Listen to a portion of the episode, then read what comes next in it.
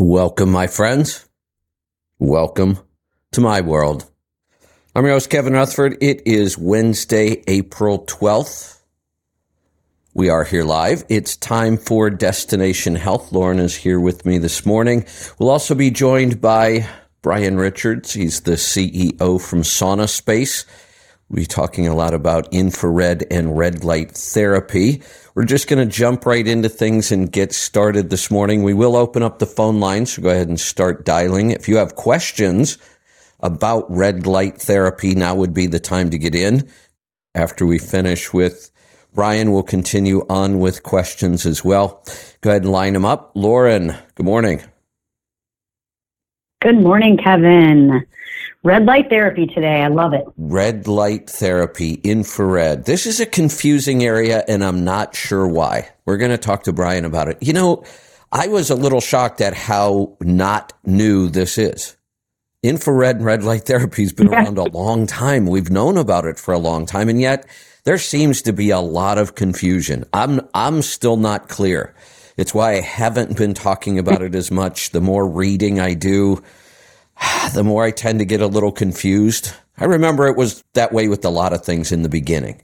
You know, when I first started talking about health, I remember talking about this. I said, I think I have a pretty good idea about health because it's something I had always been interested in. I coached, I owned a gym, and yet I didn't feel confident. So I set that goal. I was going to read a hundred, you know, of the top new books in a year. And I can remember when I started reading, I read 10 books and I came on and said, man, am I confused? And I read 25 books and I said, I'm even more confused than ever. And for a while, the more I read, the worse it got. And I kept coming on every week and saying that. I finished these three books this week and more confused about this now than anything. I'm kind of that way with the red light yeah. therapy right now, and I can't figure out where else to go. I was that way kind of with the adaptogens till we got Danielle on here. So, um, I, I, love when we bring guests like this on because it helps me. I mean, look at look at um, the mini series with Sally K. Norton and how many mysteries we solved that have been bugging us for years. Turns out it's an oxalate issue. So I'm looking forward today. I I uh, I need to upgrade my knowledge on infrared. I think I've got a pretty good handle on it, but there's there's some stuff I'm missing. Same, same. I'm hoping that we clear some of that up and maybe perhaps even get some insight into some good reading regarding it because I want to dive deeper into it as well. Yeah. You know, um, one book I want to go back to on infrared, that there aren't that many. And you know what? It's one of those topics, it's kind of tough. Um, if you want to get a book published, the, there's a sweet spot for a number of pages. It can't be too long because then it just costs too much to publish it, but it can't be too short. And I don't know why we did that. You know, we, I'm sure it's a cost issue. You know, if the book's only 80 pages, who's going to want to pay eight or nine dollars for it? You know, our, our mindset is that it's got to be longer or I'm not willing to pay for it. I have the opposite mindset. If you have a really good topic and you got the information into 80 pages without a, whole, a lot of fluff, I'll pay more. Yeah. right? That's exactly. the way I feel. If you can if you can really put the information I need into a book and leave out all the fluff, then I'll pay more. And I will tell you, every book published today has a ton of fluff. And it's for that reason you have to get to a certain page count. And if you're writing a book on a very narrow topic like infrared light therapy, you probably can't write that many pages. Not that would be interesting or useful. Yep. Yeah, it's it's true. I like to just get straight to the point. yeah, and I was hoping with with digital publishing and being able to, you know, get the word out without using a traditional publisher and not having any real cost, we would have seen more good short books released and yet I really still don't see it happening. Hey, I see I see we've got Brian here. So we are going to bring him in. This is um, Brian Richards, the founder and CEO of Sauna Space. Brian, good morning. Welcome. Good morning, Kevin. How are you? Good. You're also here with Lauren. Hello, Brian. Nice to have Hi, you. Hi. Good today. morning, Lauren. How are Good you? morning. Lauren Oh, is wow. a, uh, Excited about yeah, Lauren's a nutritional practitioner. She does uh, all of our discovery calls and one-on-ones and helps me out here on the show on Wednesdays. Oh, lovely. So, Yeah. where where are you in the world this morning? I'm coming to you from Dallas, Texas. Dallas. What's it like in Dallas today? Oh, it's beautiful. The sun's shining. It's life is good down here in Texas. There you go. Really enjoy Dallas. Great people. There Yeah. you go. Good. We um, we used to do a, a large trucking event in Dallas every year, and COVID kind of did it in. Um, they didn't have it for a couple years, and now it looks like it's just not coming back. So we used to spend quite a bit of time in Dallas every year. August, usually. Unfortunately, you're usually down there in August when the weather isn't all that pleasant. But you know what I love about Dallas? I don't know why more people, I don't hear more people say this. I don't hear it talked about a lot. Dallas is one of my favorite food cities. Oh yeah, the food options here are actually. I was surprised how well they did. A lot of people like to go out and eat here. You So pick, yeah, pick any any food category, any ethnic, doesn't matter. Dallas has got it, and you can trip over three or four really good restaurants in every category. Just everywhere I go in Dallas, I get good food. Yeah, I'm I'm actually based in Frisco. It's North Dallas. Okay. Uh, But yeah, it's, it was voted one of the most voted the most prosperous city of the USA last year Wow. by Forbes, I believe. So yeah, there's some great food options. They're great people, great, great uh, everything. Really, there's a lot of a lot of prosperity here. Um, things are going well. It's like like the pandemic never happened. Really. Yeah, excellent. You know, I, I do have to throw in the uh, truck driver perspective about Dallas. They they could fix their highways a little bit. That is a crazy place to have to drive, even with a car.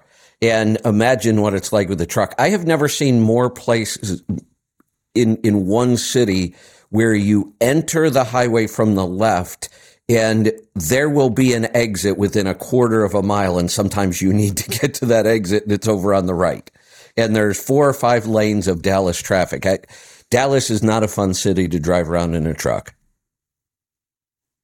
yeah, the toll roads and the roads are really well maintained, but yes, they are. They can be quite Byzantine, and they're under construction constantly.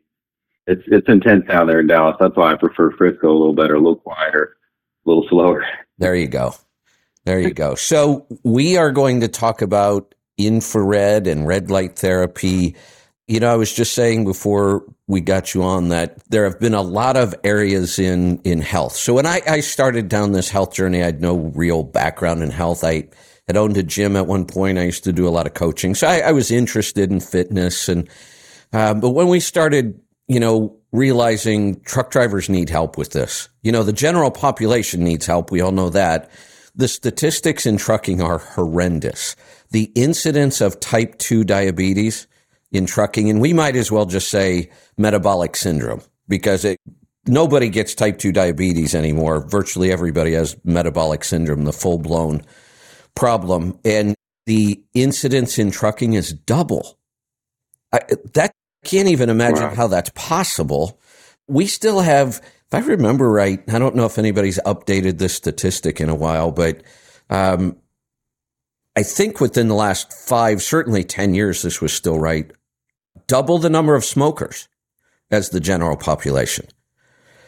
You know, if you if you haven't figured out that smoking is really, really bad for your health, um, I, I don't know.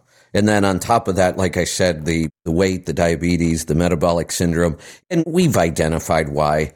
This is a horrible job for your health in in every aspect. You're you're sitting 10 or 12 hours a day. You're living in that tiny little space, no real refrigeration, no freezer space. So food is difficult. You've got the vibration factor, the fumes, the diesel fuel, the the poor food choices. Anytime you're on a highway, you're in a food desert. So we've identified why, and we've been able to help with a lot of it. Um, but it, this is definitely a challenging group to work with health wise. The good news is we're getting really good results. And our, our goal from the very beginning was um, to get truck drivers healthier um, and show that that even with the worst possible scenario, you can still get healthy. But I was telling Lauren that when I first started to do all the research, I set a goal to read 100 of the top new health books in a year. And I ended up doing it about nine months. But in the beginning, I read 10 books and I can remember coming on the air and saying, I'm more confused than ever. And then I got to like 25 books and I said, the confusion's getting worse. I'm not even sure if I can read another book about health. And finally, somewhere around book 50, it all started to make sense. And that I thought was really sad. I thought if the average person sets out to just figure this out on their own, they're going to have a struggle you can find so much conflicting information about all of this stuff. It'll make you crazy. And I tell this story because that's kind of where I am with all this red light infrared stuff. I, am to the point where I've read most of the stuff I can find. I'm still not very clear on a lot of it. Yeah, well, let's break it down. There, there's a lot of research out there. There's over 7,000 light therapy studies. You can look into there are thousands of sauna related studies. Um, and so that we can get into the minutia of the science and the biology, but the the process that occurs in the body and the outcomes we see are pretty clear. Um, so yeah, let's let's dive into it. So one of the things I've done over the years with health. Like you just said, 7,000 research papers on this one topic. No wonder why I'm confused. And I'm sure you've read lots of them. Is there a lot of conflicting information in those articles? Uh, well, no, there, there's definitely a general trend towards light therapy. Yeah. Doing good things. But yes, uh, we get confused by like uh, you know, we almost get a little bit too right brained and how do we do it the perfect way? If you look at a study and you look at the outcomes and, you know, if we don't perfectly match the conditions of the study, you know, are we going to get those results? And there's different technologies you can use um, to do light therapy. But it, it's pretty clear that, like, to, to, to, to summarize or to define light therapy, light therapy is the use of red and near infrared light to heal damaged cells and tissues and to optimize function of healthy tissue. So that's okay. all it does. It, it has okay. It has a there's a uh, but when you do that in the whole body, you get local relief and local correction of symptoms, and then you see amelioration of disease over time and correction of, of organ function and of tissue function. And um, if you look across all of those studies in into near infrared light therapy, which also has a lot of names and uh, they're all the same thing. So it's called photobiomodulation, light controlling biology. It's also called light therapy or low level light therapy or red light therapy. They're all names for the same thing. We're using a certain band of light from the sun originally that includes visible red light that we see and near infrared light that we don't see, but it's right next to red light on the on the light spectrum. And um, when these wavelengths in this special band of light strike the mitochondria in our cells and various other areas in the cells, but particularly the mitochondria, they trigger healing effects in the cells. Things like anti-inflammation response, collagen production, growth factor response for regenerative effects. There's corrective effects on on gene transcription, so how the cell builds itself. That's what anti-aging is. When you correct the way the DNA is read, the blueprint of the cells, we we the cell works better. It can make the parts of itself better. So when the light hits the mitochondria, it does all these things. And what we see at the cellular level and the tissue level are wound and muscle healing and improved recovery from stroke and um, healing and repair of traumatic brain injury and various nervous uh, injuries. You see improvement in immune function, so how your body defends itself. Um, you see reduction in osteoarthritic pain, so actual pain relief.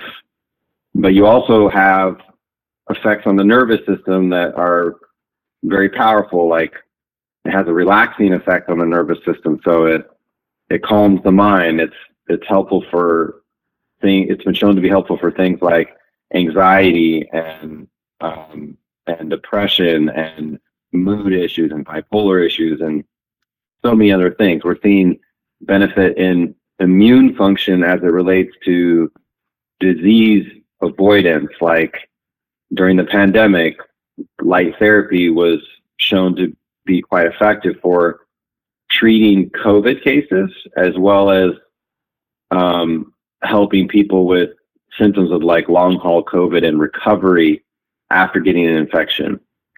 You know, if you go back like a long time ago, the Surgeon General of Massachusetts in 1919, a year after the Spanish flu, up until that point, the world's greatest pandemic, he had a study he published where he found that the best way to treat um, um, influenza caused pneumonia is with sunshine and, and fresh air, but particularly sunshine. And what we know nowadays with the modern research is the part of the sun that heals us is not so much the ultraviolet light that we associate with vitamin D production, um, but rather the majority portion of the sun is actually near infrared. If we look at what, when we stand outside in the sun, we're getting um, some red light and some ultraviolet light and some other, and a lot of visible light. But in terms of the power we absorb, the, the photons per second we experience, over 70% of it is near infrared. So the largest portion of the healing pie of the sun that we eat every day if we're out in the sun is in fact this special band of light I'm referring to, near infrared light. It's also the light that penetrates the tissues of the body deepest. So if we want to heal our brains and do this light therapy stuff on our brains, it's only near infrared light that penetrates bone tissue. So you see a, a nice correlation here if you look at, you know, stepping away from the complexity of the science and looking at the ancestral ex- human experience.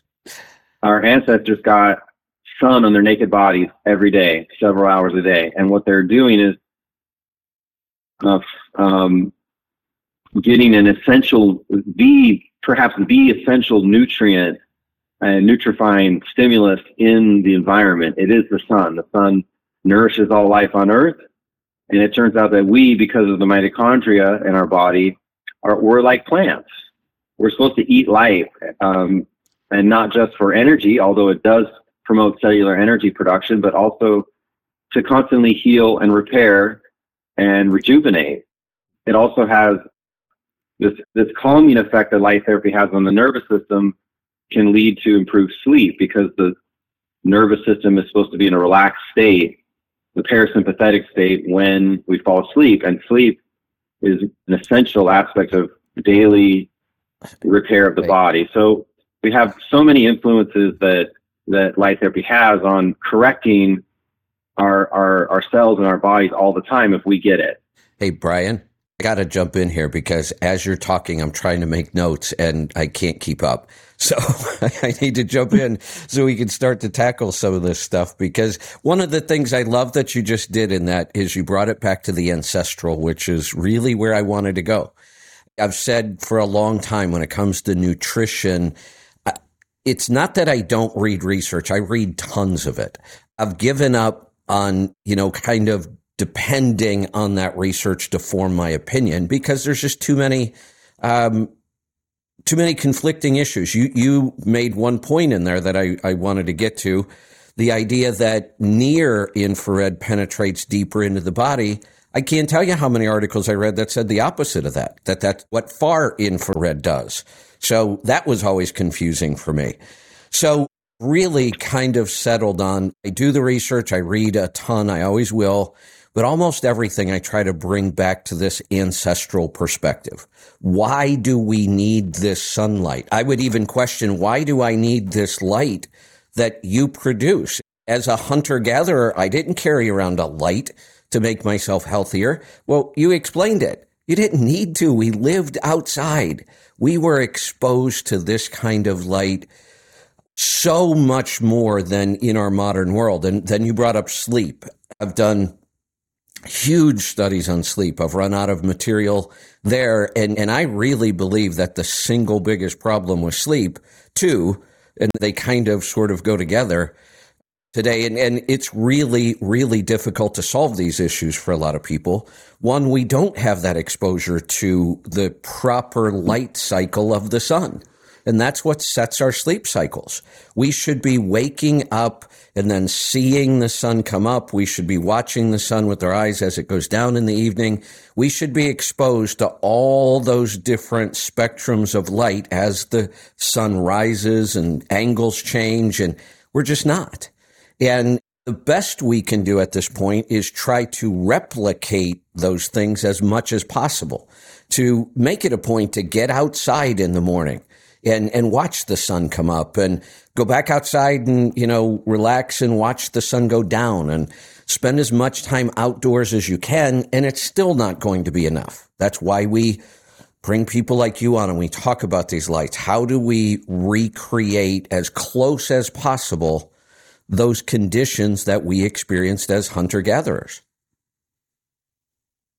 Yeah, that's exactly it, Kevin. We live in a very synthetic world, and yet our body's biology is programmed to be in the ancestral environment. So the way we thrive nowadays in the modern world is to mimic and recreate the, that ancestral experience in our modern world. So um, there's a lot of blue light we get nowadays that's artificial from all the artificial lighting sources, our screens, our phones LED and fluorescent lighting.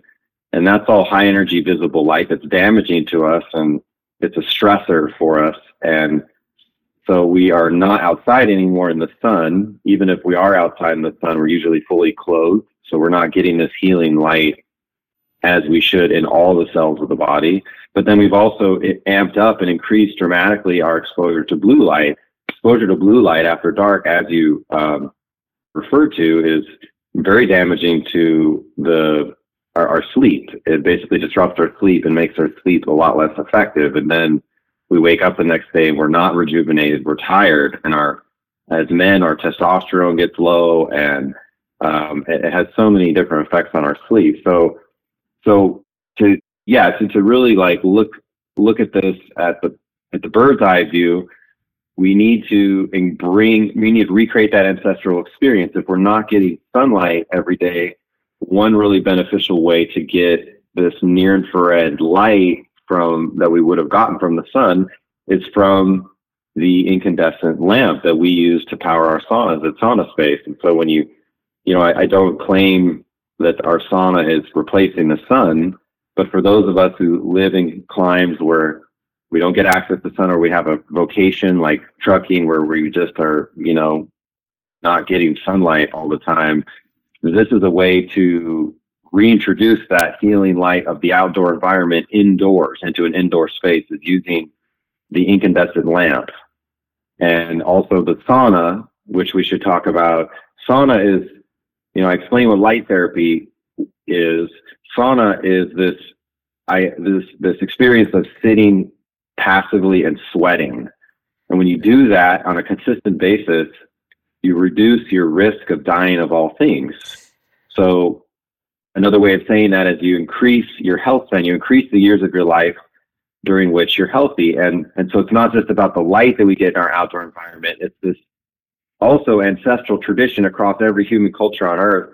This idea of sitting in a hot space and sweating passively for healing benefits, for purification of poisons from our environment, and also uh, for reoptimizing our cell function. When we when we correct cellular function from the bottom up, the body works better, the brain works better, all the organs work better, and so sauna is not really a luxury. It's really nowadays it's it's quite a necessity to thrive and be healthy in this really toxic world. So I got to stop you again because you've made so many comments and I can't write down what I want to ask and still listen at the same time, which is awesome.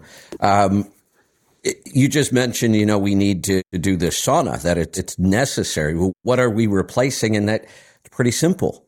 No matter where you lived on the planet, there was a time where if you were sitting outside, it was like a sauna. You had the light, the heat, you were sweating. But today we run for air conditioned comfort. We want to be 70 degrees all the time. You know, I've talked about this with mm-hmm. cold exposure and hot exposure, just, just the two temperature extremes, how we used to experience those temperature extremes a lot and we don't anymore. We, we do everything we can to keep our environment so comfortable and we are losing all resilience to stress. These are all, you've mentioned this, all these things can be, they're healthy, but they're also stressors on the body.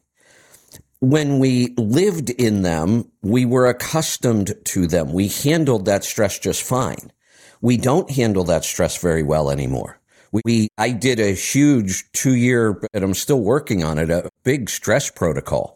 And what I determined was one of our biggest problems was stress. One, we're surrounded by stressors our body doesn't even understand. But two, we have become very, very weak when it comes to stress. And it's because we seek comfort all the time. Everything I figured out that actually builds resilience to stress makes us very, very uncomfortable. But if we can just do it for short periods of time, then our body becomes more accustomed to that stress and it's no longer a stressor. It becomes something that strengthens yeah, that, uh, us every time we do it. Yeah, the the intermittent stress. So so limited stress is is is is natural stress, and that's what good stress is, and that's what we're programmed biologically to benefit from. So so changes in temperature, uh, you know, intermittent fasting, which mimics starvation, where we didn't have constant access to food, uh, this the intermittent stress of light from the sun.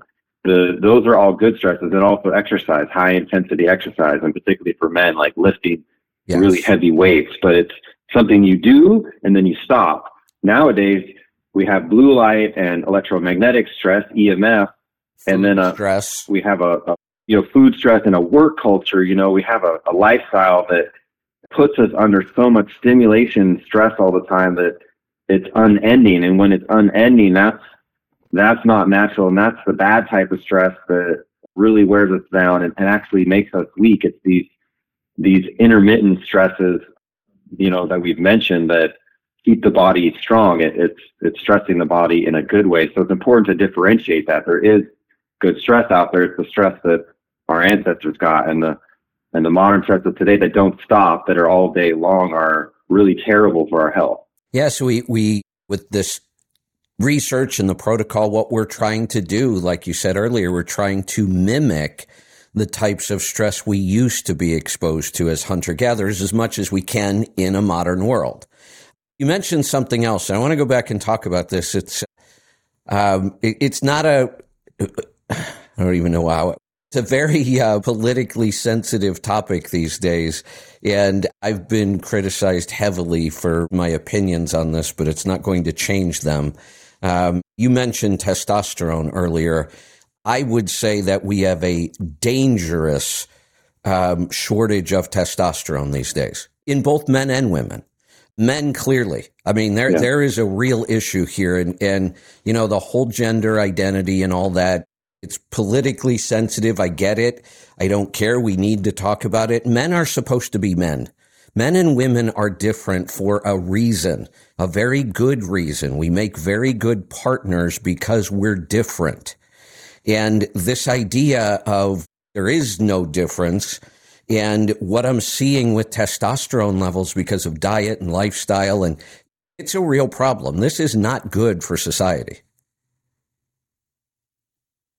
Yeah, it's it's it's funny. The the origin of my product is actually this guy named Dr. Kellogg who invented it in 1891 after light bulbs were invented, and he called it the electric incandescent light bath. And this is Dr. John Harvey Kellogg. He had a sanitarium in Battle Creek, Michigan, and he explored the use of Hey, incandescent light. hey, Brian. sauna. Brian, Brian, Yeah. I want to stop you there for just a second because I did not know that. And that's kind of a big deal. And the reason it's a big deal is because, on one hand, I could say he may be responsible for really, really screwing up our food supply. I, I know the whole story. Well, that, that I know that, that that's why I brought it up because it's Right. so funny. He, He- he and his right. brother, Yeah. you know, wow. I did not he and his brother that. invented the the brand cereal. Well, that's what's the full circle nowadays is is in the early 20th century, out of control male libido was considered a societal problem. Right. Right. Oh, wow. so they they invented this boring cereal to hopefully address that lower male libido. And here we are nowadays in 2023, where we have a terrible issue with low testosterone and a lack of, you know, not just libido, but but normal male function that occurs from high testosterone levels. Like men are supposed to have high testosterone levels, and for example, if you get exposed to blue light, like watching TV until like 10 o'clock at night, not only does it affect your sleep, you'll wake up the next day as a man and have 30, 40, 50% reduced testosterone levels in your blood from one day to the next. Wow. And you can recover from that. But yeah, if you, you know, a day in and day out, uh, deal with that, you have a lot of young men nowadays in their 20s and their 30s who have very low testosterone and have a lot of, um, you know, undesirable symptoms that are related to that. It's not, you know, when a man has low testosterone, it's not just, it doesn't just affect, you know, sexual function. It affects the brain and the mood. The, the higher brain functions don't work as well. The, the, your, your energy levels and your, and your like, your patience and your, and your getting things done attitude, it, you, become lackadaisical you become weak in the mind. Um, and it's very toxic too. But so it's, it's really funny that, uh, that this is the same guy actually that invented the electric light bath, which is with mo- sauna space is a modernization of that.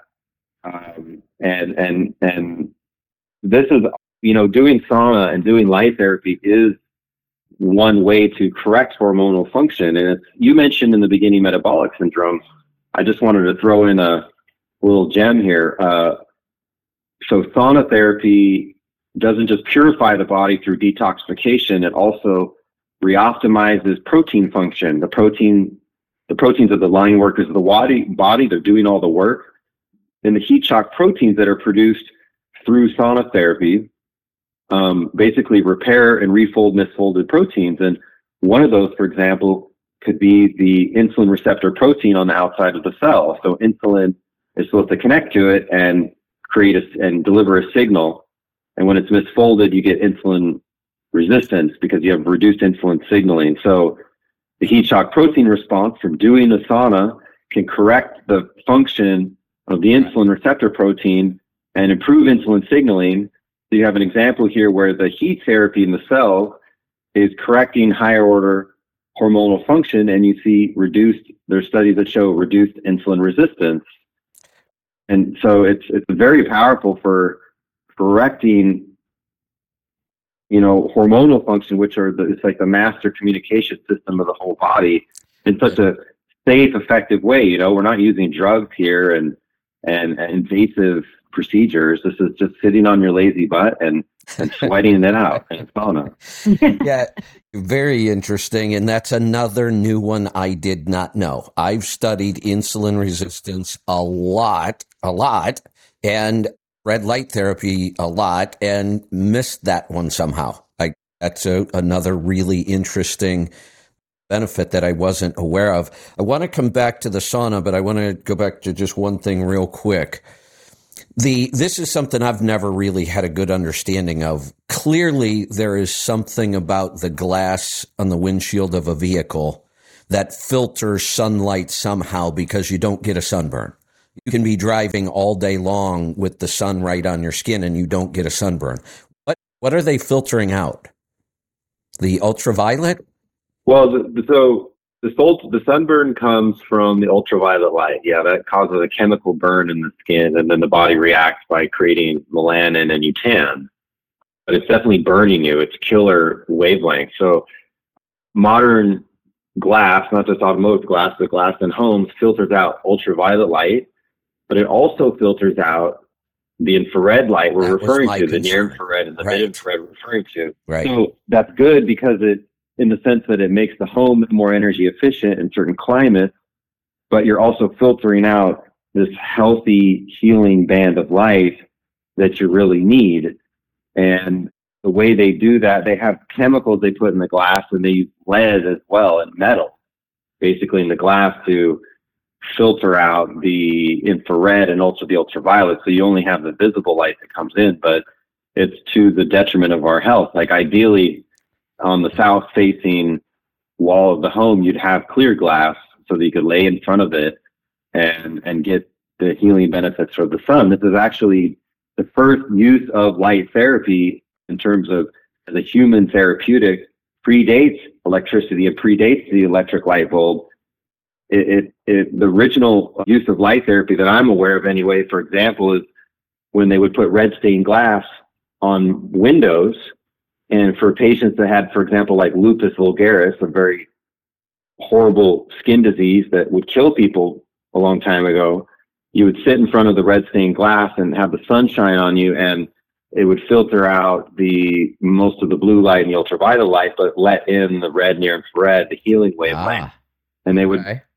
they, they, would actually they would heal skin diseases like lupus um, just by understanding the the portions of the sunlight that are the most beneficial. And then they figured that out once they invented the electric light bulb that hey, this is producing light in the same way via incandescence and we can mimic that same effect on the body. And, and so you see like our light bulbs are red, red glass. They're a special red stained glass. And that's so that there's no blue light coming out of the bulb at all. Just the, the healing band of red and near infrared that, that is primarily admitted. Excellent. So one of the reasons I wanted to bring that up, we have truck drivers. They don't want them to think, oh, well, I, you know, I can see the sun shining on my arm for a while and then it's on my head and my neck and I, am getting sunshine. No, you're not. You're getting a, a bastardized, horrendous version of sunshine that's not good for you. Yeah, they're, they're, well, and the other thing, Kevin, is, you know, the arm is an, ex, is an extremity. The, the body is controlled by the organs and the torso. And when you sit in front of the sun with your shirt off, the near infrared light can penetrate four to five inches into the body. And those of you who think that, or may have heard that far infrared penetrates deeper, that's not the case. Far infrared wavelengths are absorbed by water. It's only near infrared, and, and also red light doesn't penetrate deeply either. It's only this 700 to 1000 nanometer band, this near infrared band that has been shown to penetrate up to 23 centimeters into the body, but on average, many inches into the body. So there's a huge difference between being in the truck, having your arm out the window, and being outside with your shirt off. When you're outside with your shirt off, the near infrared light is directly stimulating your liver and kidneys and guts and heart and brain uh, um, in a way that you're not getting otherwise. And it's a huge difference. It's it's it's helpful to you know shine it on the skin of the arm or just on any you know on the on the face, but it's so much more systemic and affecting deep organ function to expose these organs to the near infrared light, which you would not get sitting indoors in front of a window really that especially when the windows are treated nowadays for energy efficiency. Excellent. So let's stick on the, the sunshine thing for a second, and then I do want to come back and talk more about the sauna effects. Uh, I uh, have checked my DNA um, like 90, almost 99%. My ancestors all came from far northern Scotland, far northern Europe. I was pretty shocked that the percentage was that high, but it was very, very fair skinned. I grew up constantly being sunburned. Um, you know, then they came out with because going back far enough, we really didn't have very effective sunscreens. Then they came out with sunscreen and it got better and better. And now it turns out that was probably a really bad thing. Um, I'm not a fan of sunscreens at all anymore. But then I thought to myself, wasn't for sunscreen, how would I have even been able to enjoy the outdoors? It was like in the summertime, I could burn so easy. And I loved the outdoors. I loved water skiing and water sports and did a lot of stuff outside. And I was constantly either burning or constantly putting on sunscreen. And I thought, just seems odd. That doesn't make sense. I saw a post just this week. It was pretty interesting. It was from a woman of color. I don't know what her background was, but I, I believe it was one of the African countries actually. And the, the post was all about how she had to do this walk for something. And it was like 15 or 20 minutes outside. She was sunburned. And I thought, wow, that's odd. And the difference for me now, I spend a lot of time out in the garden and I never use sunscreen anymore. If I feel like I've gotten too much sun, I either get out of it for a while or I just wear, you know, put on some sort of clothing that'll cover it and stay out there. But I'm shocked at how long I can stay out in the sun now and I don't burn. And I don't think most people realize this. I didn't. It's a nutritional issue. Yeah, yeah, you, it absolutely is. But you can also galvanize yourself um, for, and sort of like temper yourself against ultraviolet light that burns you by getting near infrared light exposure. So first of all, when you're really light skinned like you are, being you know having ethnically from Scotland, you are designed. You know your your your biology is programmed to live in that environment, the northern climates, where you got a lot less sun on a daily and monthly and annual basis than someone who lived near the equator. So your lighter skin lets in more light, so you need less light to nourish yourself you know, on a daily basis. Someone who has very dark skin, who's African, um, or just very, very dark from the equatorial latitudes may need three or four times the daily sun exposure as you would need to get the same, you know, benefit that they need to, to, to be optimal. Having said that though, early morning light is uh, near infrared light, for example, is photoprotective against ultraviolet light. And so in the morning, the amount of red and near infrared light in from the sun is much higher proportionally than ultraviolet and blue. So the best sun of the day is right at sunrise up until like 11 a.m. And during those hours, you can dose yourself up with a, a more near infrared centric light from the sun and it protects you from sunburn. It actually protects you from the effects of ultraviolet light exposure during the day. So let me jump in there because I, I hate to admit this, but I try to be completely transparent. Here's another area where for years I've been giving the wrong advice. I, I, everything I've read from people I really respect and on health that has been that you should go out and get your sun exposure at solar noon. I mean, I even told people how to look up solar noon in your area. And, you know, that's when you're getting the most intense light or but now what you're saying makes a lot of sense. You, you are, you are, and and solar noon light is good. You do need a, a good dose of sunlight each day, but especially if you're light skinned, you should prepare yourself with early morning light uh, mm-hmm. so that the solar noon light, the zenith of the sun, when it's high, has a lot of ultraviolet light and blue light in it, and those are high energy so, wavelengths that are killer that damage you. So but they, so, but at the same time at noon, you're still getting a huge dose of near infrared. So all day long, you're getting near infrared light. It's just the, well, the, the, ratio of, let, of them changes. Let's think about it again. So all we're saying is we got the healthiest version of all of this when we lived as hunter gatherers because we were just naturally outside during all of these sun cycles. Yeah, so so yes, ideally, you know, you're out there in the morning, and then yes, you could be out more in the in the, the midday. But to not get any morning sun at all, and then to go out at 1 p.m. and lay at the beach, is, and and then and then you sunburn. Uh, that's not ideal. Although getting some sun versus getting no sun at all, living right. like totally indoors, right, is also better. You know, so it's it's it's what can you do? But but certainly the, the vitamin D is also important. You know, it's not like ultraviolet light is all bad. It's it's the dose dependent effect where it is beneficial to the body and we produce vitamin D when we get exposed to it. But again, if you look at the sun, what we talked about before, 70% of the photons you absorb, 70% of the energy you absorb is in that healing near infrared band that has all the mitochondrial effects. It's, it's not the ultraviolet light. The ultraviolet light is only a few percent of the sunlight.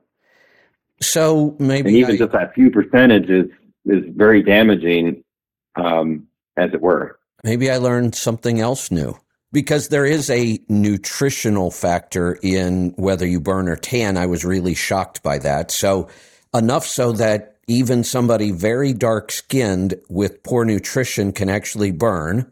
And somebody like myself with very pale skin with the right nutrition, I don't burn nearly as easily as I used to. Can stay out much longer.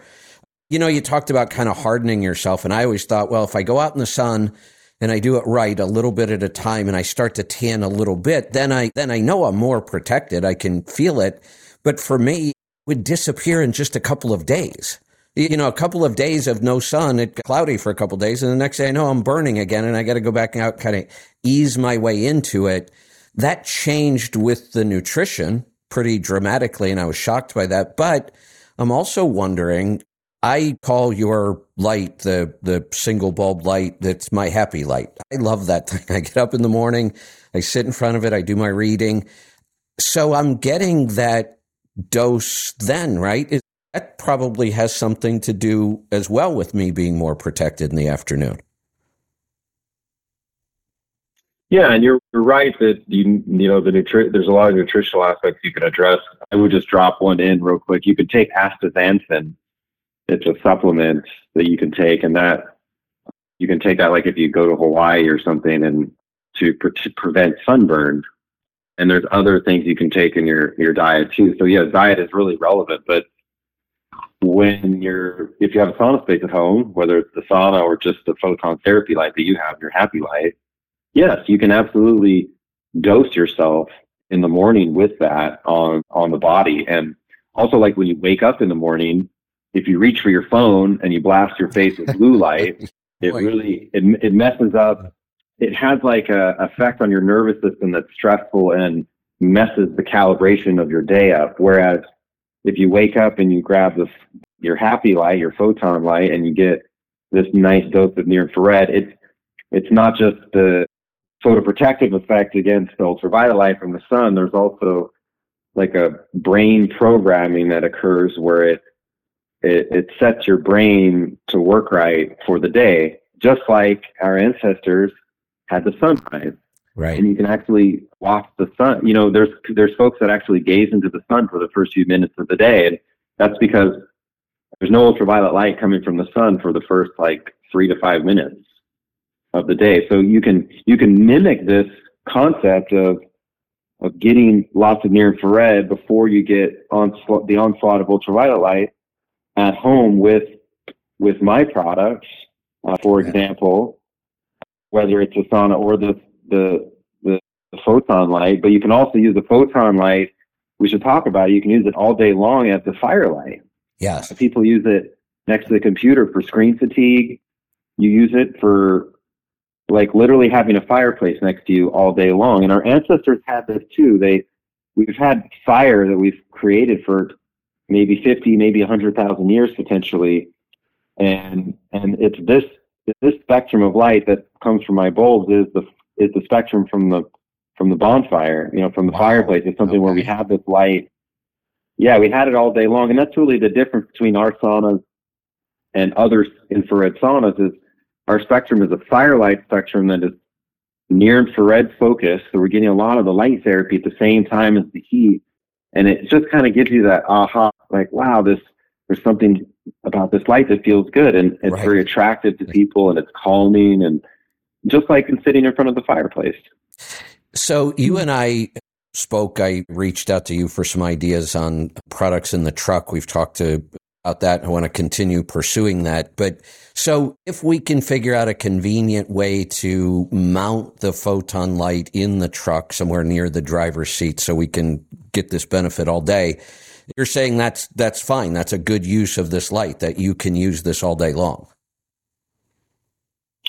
Yeah, when you when you use it for targeted therapy, it's used you know one and a half to two and a half feet from the body, and you target a spot directly, the naked flesh for symptom relief, for local relief. But you can also just have it next to you, not directly like pointing at you, and you know just like a lamp, as it were, and it creates this bubble of healthy light environment around you that has a correcting effect. It cancels out blue light. It cancels out flickering light from, think of all your LED screens around you. And it has a calming effect on the nervous system. And when you don't use it directly on the body, yes, you can have it on all day long um, next to you anytime you're awake. And in fact, during that day, you can also cycle in times where you're shining it directly on your body for target benefit.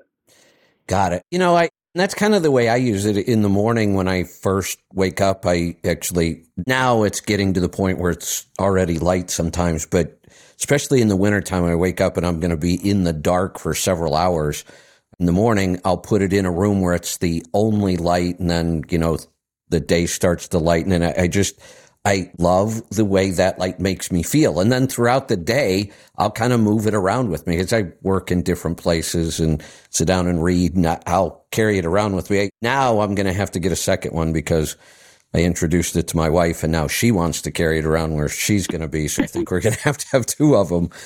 But I also really, I'm really excited about that idea of, of figuring out a way to make this easy to use in the cab while they're driving. And, um, You've already got some really cool design features on there we'll talk about. So I do want to come back to that issue in the light in the truck. We talked about maybe even a sauna kit and the sleeper kind of thing. But I want to talk about sauna. Um, I know we've got to cut you loose here in a little bit. So this may be one of the other reasons why I got more confused around this issue as I, I started reading, because there really are two kind of very different things going on. We do have the impact of the light, the wavelengths of the light itself. You said it interacts with the cells and the tissues and the organs. And then we have the heat, the sauna effect. And, and I want to talk about the benefits of, of sauna. Is there, I don't even know if we can separate this is there any difference if we set aside the benefit we're getting from the light itself and we're only looking at the heat? Is there any difference in the different ways that I can get my body hot and make it sweat? For example, exercise will do this, right? I can get my body really hot and it starts to sweat. So I, I should have a detox effect there. Sauna, whether it's just the traditional, you know, Finnish sauna where it's a dry heat or a steam room, or now we have infrared that we can get us hot and sweat. Another one I don't think people think of. I do it a lot. So, um, hot water. You know, are we sweating in hot water? And are all these ways of sweating, are we getting the same benefits or are they different? That's the question I'm trying to get to is, is when I use infrared to heat my body up and make it sweat, am I getting the exact same benefits as just plain heat, or are there differences in all these ways of sweating? Yeah, that's a great question. So let's clear it up. If you look at the sauna, the long-term human population studies where we see longevity increase and reduction in risk of dying of all things, reduction in risk of heart disease, reduction in risk of dementia, very powerful compelling studies. It it all it all comes down to getting the outcome of each sauna session and then repeating that three times a week. So when you sit, when you want to do a sauna session, your goal is to sweat out one pound of water and raise core temperature in the body about three degrees Fahrenheit.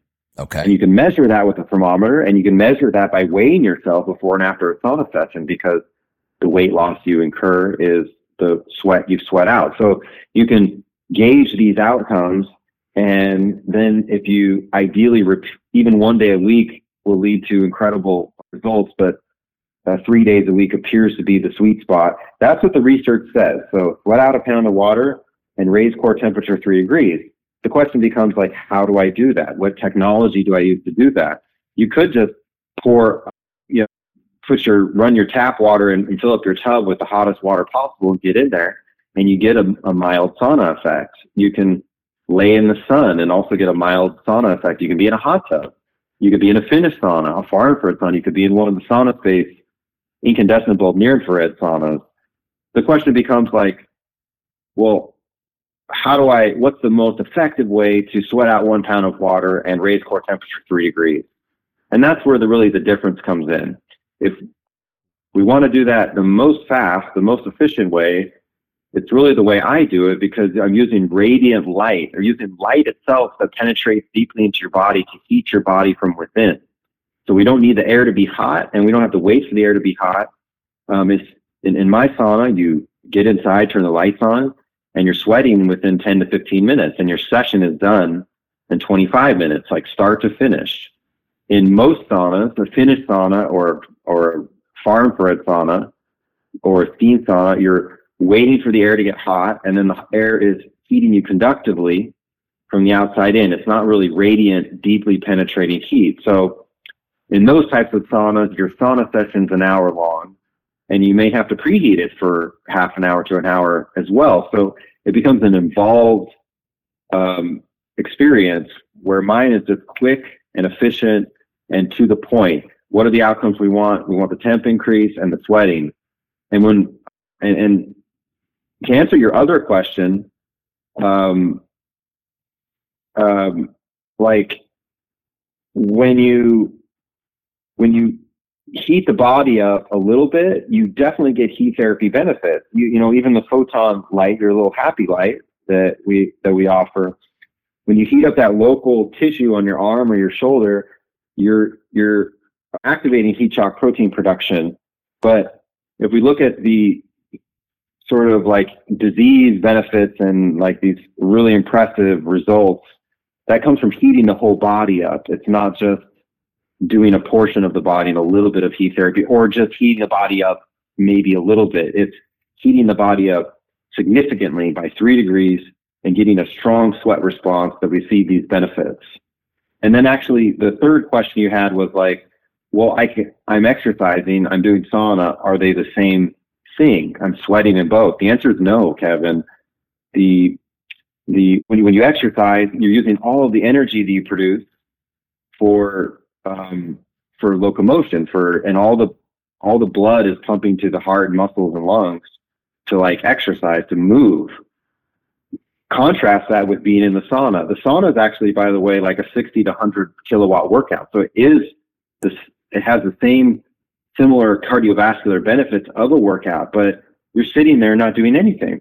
So all this energy increased blood flow and stuff that's going on is going towards healing the body. And when you measure the sweat concentration of toxins, you see that the toxin concentration in a sauna sweat is much higher than that of sweating while doing intense exercise. So the difference in sweating is with, with exercise, you're, you're cooling off with the sweat more than anything. But with sauna, you're, you're both cooling off, but you're having a powerful, efficient uh, toxin elimination process via sweating, very unique that, to sweating passively. That's interesting. I want to stay on that topic for a minute, but before I do, I, I just looked at the clock. We're, we're at the top of the hour, and I know that's what we had you scheduled for. Are you okay still? Yeah, I'm fine. I can stay on for a little bit. Okay.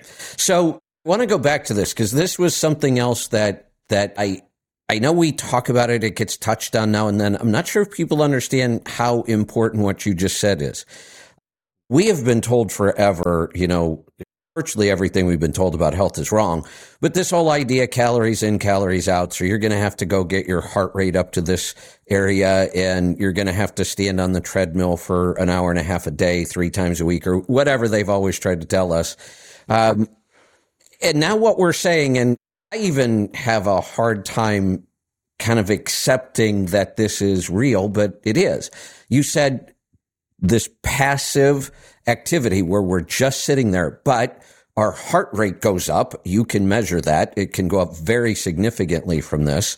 Lots of physical changes happen. Our blood sugar changes. I've measured all kinds of crazy stuff. We can get those cardiovascular benefits that uh, we've been told forever. You've got to do this. You have to walk 10,000 steps. You got to do this. We're, we're too inactive these days. And, and yet, we can get those cardiovascular and health benefits of a cardio workout just by doing this.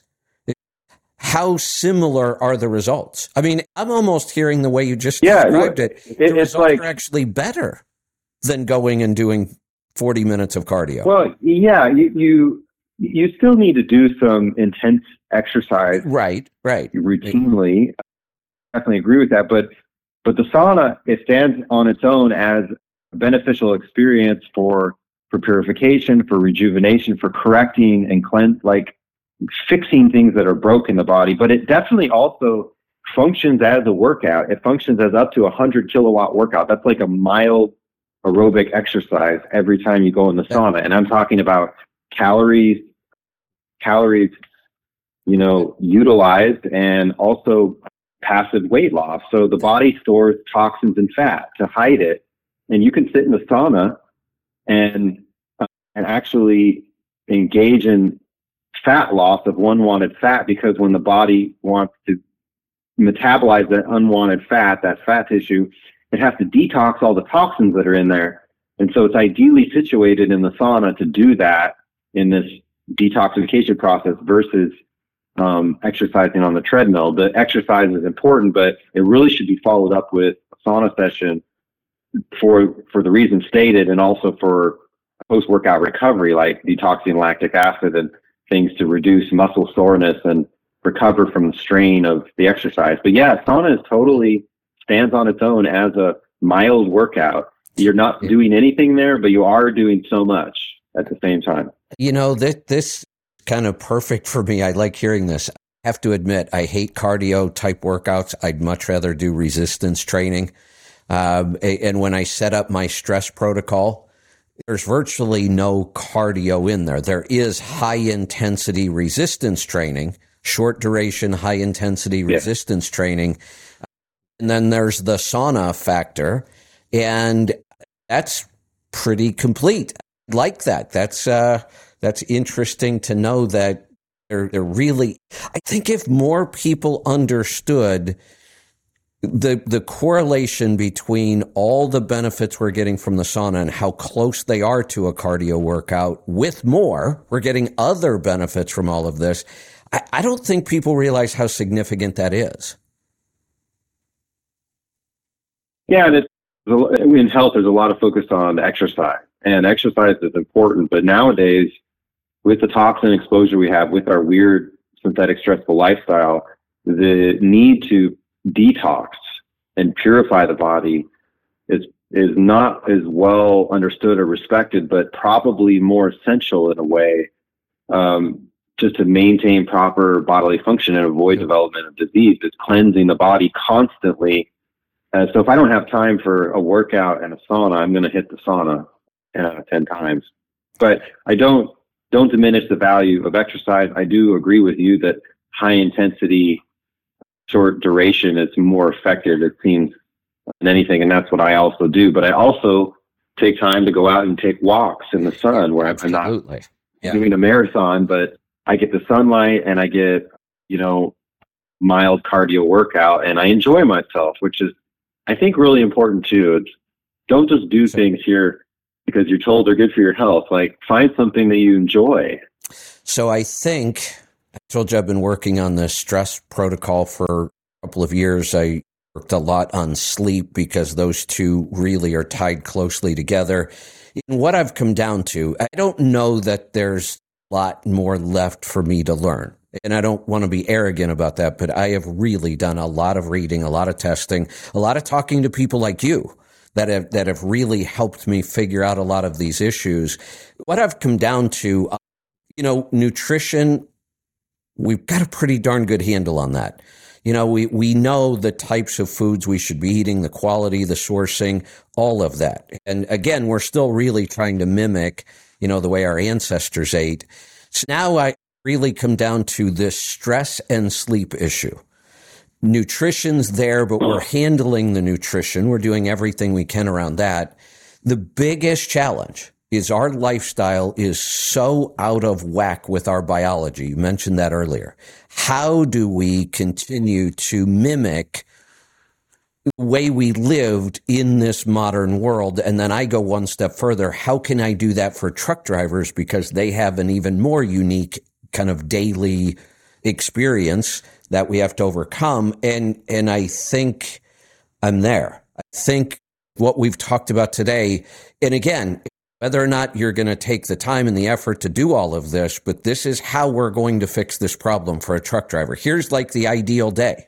And you're going to have to help us, Brian. You're going to have to make your products, um, like you and I have talked about, really making them fit this environment in the truck. But, you know, you wake up in a truck, and no matter where you are, if you're someplace where it's not going to be sunny that day or it's wintertime or whatever, you wake up and you spend, you know, the first part of your morning with the happy light on. And then we can have it on while we're driving if we can figure that out. I really like that idea. We have to take a 30 minute break every day. It's part of our hours of service. I'm encouraging people. I've developed this stress buster protocol that you can do in less than an hour, just a little more than that 30 minute break you have to take anyway. I would say that if if you've got the weather and it's sunny outside, get outside and do that. You know, near solar noon would be great. Do that for your break, and, and we work in the other stress busting protocols that we do. We do some uh, breathing techniques that lower stress levels during this time. You could be doing some sauna therapy, or like I said, if you can get out in the sun, do that. And then in the evening, several times a week, be able to do a true sauna session in the truck with your lights. If we can make that work, I think that's with all the technology I know of and everything else going on for a truck driver, I think that could be the ideal day as far as getting as much of this good red light and sauna therapy as possible. Yeah, that sounds that sounds beautiful. I think I think definitely, Kevin, as a starting point, using the photon light right when you wake up. Yeah, uh, yeah. Especially if you're having to wake up before sunrise, or you're in a climate where it's it's it's wintry. Um, doing that right when you wake up, just on the face, and just as you're kind of waking up and moving around as you prepare for the day as a trucker, that would be incredibly beneficial. And then just having it next to you all day long, it, it, provides so much neuropsychiatric relief. You know, it, it just makes you happy and feel good. Um, and it's something that where if you're if you're in the same spot, you can just have it next to you. Like for the trucker, it would just be in the seat next to them. Just and when you don't need it, you turn it off. But as right. soon as you want it, you you know, it's just you turn it on and you have it. And just having that and using that to, yeah, get this nutrient that you're supposed to get each day, bring it into this indoor environment, and have it as much as possible. I think it's a real big shift. We see that, you know, in people who work at home, and most many people work at home now. Is is is having this light on next to them all day long really helps get them through the day and helps them maintain productivity and and positive mood in an indoor environment.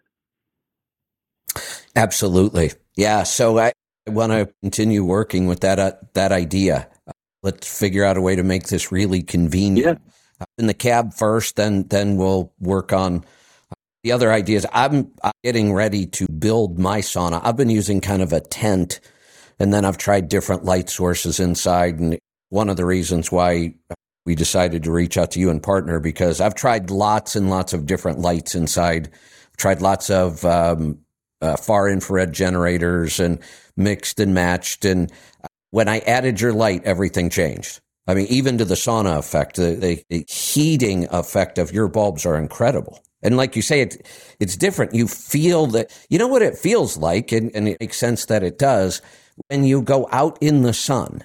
And especially on one of those like spring days where we're experiencing now, where the air is cold, but yet you feel that that heat coming from the sun. That it your body's getting hot, but you're thinking it's cold outside. Where, why am I feeling that heat? Where is it coming from? That that's what we're experiencing, right? Yeah, absolutely. If you if you sit in front of our lamps and you close your eyes and imagine you're in, in the sun, the, the feeling is the same. It is. It's, the, it's that near infrared, that penetrating heat that it nourishes the cells and it really it really makes you your cells happy and it makes your brain happy and it they feel good type of heat. It's not an oppressive or claustrophobic type Right. of heat. It's a very very enjoyable type of heat that we're programmed to get. So yeah, of course, it definitely feels like the sun because it's mimicking that that near infrared spectrum that we get from the sun. Excellent. One more question, and then Lauren, I'll turn it over to you if you have anything, and then Brian will let you get on with your day. Um, why is it that some days, and I know a lot of people say this as well, some days I get in the sauna and within minutes I'm starting to sweat and I will just sweat like crazy. And then other days it seems like I just can't get that sweat to start. And when I do, it's just not the same. Is it a matter of just hydration levels or is there something else going on? Yeah, it's quite often hydration levels that can be based on, you know, you want to drink water before and after the session, but also the way way your day went the day before. If you're if you stayed up late and you're really sleepy in the morning uh, and you're you're a little strung out, that can lead to a different sweat response in the body. Also, if you do something before the sauna, like if you if you take a walk or get your heart rate up uh, a little bit, you increase your body temperature a little bit. When then when you get in the sauna, you can sweat Uh, quicker. That makes sense. Um, okay. Okay. So, you know, people who are, if you do a workout and then get in the sauna, you'll be sweating almost immediately, usually. But, but it's, it's definitely quite often a hydration issue. I, I, my sweat response varies in there sometimes as well, just like yours day to day. And, and what's interesting though is there's this effect from the sun. It's, this is kind of like fancy physics, but it's called water structuring. It's where Ah, yes. the light from the sun it basically puts water in a more bioavailable electronic state so it's like this quantum mechanical stuff but essentially um, the the deeply penetrating near infrared light corrects the the quantum state of the water and makes it more bioavailable so when you sit in the sauna or you sit with the happy light you are literally hydrating yourself by making the water that's already inside your body more more available for proper function and, and use. So it's kind of interesting to think that actually when you get in the sauna space sauna, you're you're literally hydrating yourself and, and getting out of the sauna, you know, a little more hydrated than you were um, when you started. But having said that, the body uses water in the liquid state to eliminate. So you do need to have water so your body can use that. Brian, one of the things I love having guests like you on was so much deep knowledge on a topic. I, last example of this was I did a mini series with uh, Sally K. Norton about oxalates, and we solved a bunch of mysteries, things that you know we've we've thought about for a long time, can't really figure out. Um, same thing is happening now. Um, so I've got this weird phenomenon and I have not been able to figure out. So have you worked with any of these body composition scales that kind of tell you your muscle mass and body fat and have you worked with any of those at all? Uh, I, I, not directly. I mean, I'm familiar with them, but Okay. So I did a big test on them. I have three of them down in my, my biohacking room. Uh, and I've played around trying to figure out which one might be more accurate. And they, they use an electrical charge, a really mild electrical charge to kind of figure out body composition. Um, it, they're not all that accurate. We'll say that. They're kind of all over the board. One of the things that affects the reading is your hydration level. And that would make sense because water conducts electricity. If you change the amount of water, you're going to get different resistance. So if you want these things, these scales to kind of be good information, you have to try to maintain the same hydration level or either that learn how to compare and and one of the scales that I'm using actually measures the hydration level. So it kind of tells us. So I've I've tried to use that to keep track and figure out when is this thing most accurate at what hydration level. But there was something weird that was happening. I would check the scale and my body fat would be one thing, my muscle mass would be another, my hydration level would be this. I would go in the sauna, and this only started to occur when I started using your light. Then, after the sauna, I would rinse off real quick in the shower and I would weigh myself again because I learned that from you that, that I had that goal. I was trying to lose a pound of water weight during that session. So I kept measuring this. One of the weird things that kept happening was after I would have this massive sweat event on the scale, my hydration level would go through the roof. And I thought that makes absolutely no sense. I,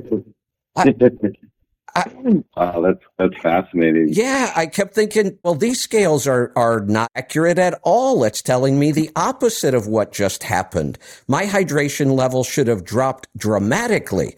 You lose a pound of water, that's a lot, and yet my hydration level was going way up. I thought scales just must not be able to figure this out or but maybe the scales got it exactly right.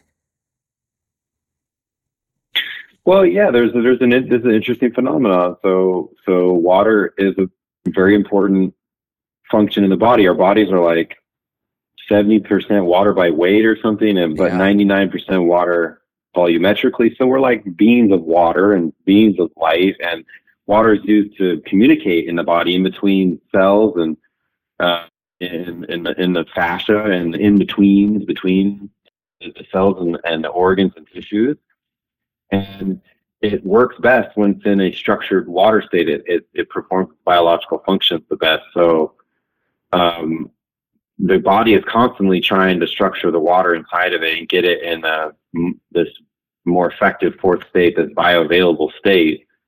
And so, yeah, when you when you're in the sun or you're in the sauna, you're you're taking that water that's not maybe in an optimal state in the body, and you're putting it in an optimal state. And when it's in that optimal state, it, as a communication vector, as a nutrient delivery vehicle, um, and as in so many other functions of the body, they're all working better. So that's what hydration means is when water is doing its proper function in the body. So I, I, I love what you said. I've never tested that actually and, and never heard about that before. That's fascinating, but it does make sense. Yeah. Because you, you're getting a huge water structuring effect when you're in the sauna with the four lights and you're doing a solid 20 minute session. Very interesting. Yeah, it really is. Wow. You take a question from a caller real quick? Sure. All right, let's do that. Let's go to Kansas City. Jay, welcome to the program. Yeah, thanks for having me. I love your products, love your company. I've got the four bulb in my truck. Love the design, the quality, the independent switches. That's incredible. Appreciate you doing that. Um, couple wow, quick questions and a really big quick question. Um, designing the new one, I tuned in late, but do you guys have a release date on that yet, or approximate? We're really no, no, no yeah. we're just kind of having the discussion, right? Yeah. Okay. Part of that, if possible, a lot of us are employee drivers, and like my company, we can do a lot of things, but we can't screw in or mount anything in the truck. Makes it a little hard when you're customizing stuff, but I don't know if that's something that's possible when you're designing the new thing. And another thing is, I'm sure you know this, but a lot of vibrations all day long and definitely some big bumps. So I, I've got the four panels, so every once in a while I have to unscrew the screen, make sure the bulb is tight, and I'm always afraid I'm going to break it. But you know, that's something on the design level that I I'm sure you're taking into consideration. But No, Jay, that's excellent feedback. Yeah, Thank you for that. Yeah, I appreciate the feedback. It's it's definitely was originally designed for you know non-mobile you know in-home use, but we Yeah, have yeah. we do have some things in mind, Jay, for basically upgrading the durability of some of the components. So it's more drop-proof, and that would that would apply to that same situation. But yeah, we're we're actively looking into this because a solution needs to be made, and we're really ideally placed to figure something out here. And I think we're we'll just start slow, Okay. start trying stuff out, and I do appreciate the feedback. Yeah, so if you're an employee truck, you have to have something that just kind of fits in there and it's not fixed to the wall. and and then obviously we have different styles of trucks and then even with the different models of trucks or manufacturers there's different models every three four five years where they change everything up above us and around us. I know that's frustrating but Yeah, Jay. So w- one of the things, and and Brian, uh, the last time you and I talked, and I know you're a busy guy. Did you ever get a chance to stop at a truck dealer and look inside? Yeah, I did. I actually not at a dealer, but I actually saw a sleeper, two of them actually. Uh, like, yeah, they're Okay. they can be quite different, Right. uh, and Right. some are bigger than others. Yes. Yeah. So those are the challenges. i met you know, like you said, think as a partnership, we're really well placed here. You've got the manufacturing experience, the lights. And I do, before we let you go, and I keep saying one more thing, but I do want to go back and talk about design and quality because that, that is a big, big deal here. And it, one of the first things that Jay mentioned, you can't help but notice the design and quality of this product is off the charts compare it to any other product. And, and if we were comparing it to an automobile, it would be a very, very high end luxury vehicle. Uh, it really is an incredible product in the way you designed and manufactured it. Well, thank you so much. We are all of our stuff is handmade in Columbia, Missouri, in the Midwest, and it was started invented there and continues to be carefully made there. But that's just I, I tried to build things and design things, build things to last, and It, I also want them to be beautiful. I was just going to say it's also a thing of beauty. Really is. It, it's just I, I can't say that. It enough. is, It was yeah. one of the first things that struck me was the quality, the design, the beauty. It it stands above. And like I said, Yeah. not just in sauna, i any product category. You know, it, it Apple is always the the example of you know beautiful design and functionality. It, it's that level of quality, really. Wow, thank you. Really appreciate that. my main question i plan on buying my own truck probably within a year or so depending on the economy what i was thinking is you definitely make the material there you i was looking at not just the sauna blanket part of it but the emf protection blanket i had an idea for something that would go kind of underneath my mattress and up above or on the bottom of the bunk and kind of create an EMF protected bunk basically. Interesting. So I live in Kansas City. You're a couple hours away. I thought one day maybe I can coordinate with you guys and stop by or just send in measurements at the least and do something a little bit more customizable. Because I know you guys cut and sew and do everything there in house, correct? That's correct, and we've invented our own, or we've developed our own uh, EMF shielding fabric. It's a silver-based organic cotton material, and we're the only ones that are doing organic right now, which is strange. Like, but there it is. So yeah, we we we only custom make our our stock products, but we have developed the material, and uh, we're definitely open to trying out new stuff. It's it's very effective you know, you want to have EMF protection in your healing space, so we offered that, incorporated into that into our saunas. But certainly, also, you're right on point in thinking about how to protect your bed space because when you sleep, avoiding that 24-hour stress of the EMFs is, Yeah. is really ideal. It's really optimal, and you can you can block it out with the fabric we make. Um, and what you would ideally want to do, Jay, is is line the whole area where you sleep. So you create a six sided box that the cell phone signal can't really get inside. I don't, you know, there's definitely some design considerations inside of a sleeper Are- to be addressed, but essentially it's a simple concept. Are- you, Are we making a Faraday cage? yeah, that's why we call our, our, our, our sauna the Faraday infrared sauna I because it's so, actually a yeah. grounded Faraday cage. And, and so it's very important to make it a Faraday cage, have it six sided, fully covered, full coverage with overlapping seams, and then to ground it as well, which presents some challenges in an automobile, but there's some things to consider there. And you would, everybody would benefit from sleeping in a shielded bedroom. Yeah, I bought an It EMF so. meter and everything is just off the charts in these trucks. And it's, Yeah. it's unbelievable. Yeah. So, Hey. and now It's not- your EMF It's, it's everywhere you go. Everywhere, yeah. Hey, the cell phone signal is everywhere. So it's, hey, Brian, with all of the research I did on stress and sleep, what I really came up with is ideally we should be designing sleep pods.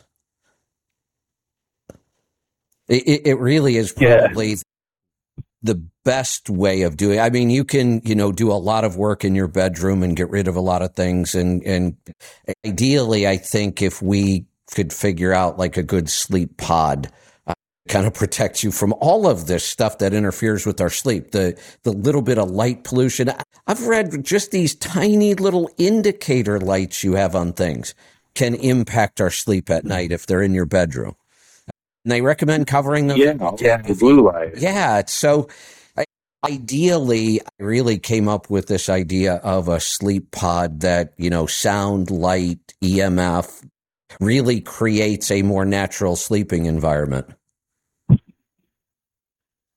Absolutely. And, and you know, in a, in a permanent home, you can use shielding paints, carbon based shielding paints, and Mhm. create a Faraday cage in the bedroom. And then you ground it out through the outlet system. So you have a grounded cage. And you can Yeah, I was- perhaps apply that to a sleeper as well. But more, more sometimes it might, any situations, it's easier to just use the shielding fabric um, to create the same effect. and your EMF shielding fabric, that is independent of your other fabric, which is just basically the sauna effect for the fabric, correct? Keeping the heat in. Yeah, correct. Our our standard uh, can it's it's organic cotton canvas. That's the hold in the seat for insulation effect, and it's an organic, clean, washed. Fabric. But the the EMF shielding fabric is 35% silver, 65% organic washed cotton, and that's specifically designed just to block the the EMF. Gotcha. Quick question. I used to take ice baths or ice shower or cold showers after working out, but I realized that kind of that's not ideal. You're inflaming the body and stuff. So I stopped doing that for at least four hours afterwards. But what about using the red light therapy? About timing afterwards and timing on how long would that be beneficial? As far as in relation to cold therapy, working out, especially if you're doing a really hard workout or something like that. Oh, yeah, yeah. Using your product Well- afterwards. Well, you you know, I'm going to give you two answers. the first is you can use Okay. Near you can use light therapy to to uh, to activate and strengthen the cells so that you can lift more and you can work out stronger. But and so that's doing it before the workout. But I more recommend using it after the workout for workout recovery. When you work out really intensely, you generate a lot of lactic acid and and and cellular waste. And so doing the sauna session right after the workout accelerates um, workout recovery and reduces muscle pain after workout. And also, with the workout, you're jacking up the body, you're, you're stressing it out. The nervous system gets into the fight or flight state. So, following up with the sauna has a huge effect on calming the nervous system and getting it back into that rest and digest and heal state. And you also get what's called an HRV increase, heart rate variability increase in the sauna after well, well, regardless of whether you do an exercise beforehand. So if you're going to do exercise, ideally sauna follows it up immediately. Um, but it can be done before as well, depending on, you know, how it fits in your schedule. There's not any contraindication. Just, there's not like, there's no badness. It's not bad to do the sauna before the workout. But I think it's ideal to do the sauna after the workout for the calming of the body that occurs and the workout recovery effects. Hey, Brian. For those Jay, benefits, would that just be? Let me, yeah, let me jump in there real quick because we, while we're talking about this, there's an, another issue. So, Brian, when I talked about the the stress protocol I was working on, the idea was to build stress resilience. And I came up with it, like I said, several things. All of them make you pretty uncomfortable. Hot, mm-hmm. hot exposure, cold exposure, high intensity resistance training and breathing were kind of like the four pillars. And then I tried to figure out, you know, how can we make this practical on the road and not make it a two hour session that you have to do all the time. So I started kind of stacking things and I wanted to get your opinion. Aren't you familiar with Wim Hof breathing? Yes, absolutely. Okay. Wonderful. So one of the things I combined was four rounds of Wim Hof breathing is about 20 to 25 minutes for most people. My my timing ends up right in there. A lot of it depends on how long you can hold your breath and four rounds right there at that 20 25 minute mark. I started doing the breathing in the sauna session. And it actually seems like to me it's actually magnifying both effects.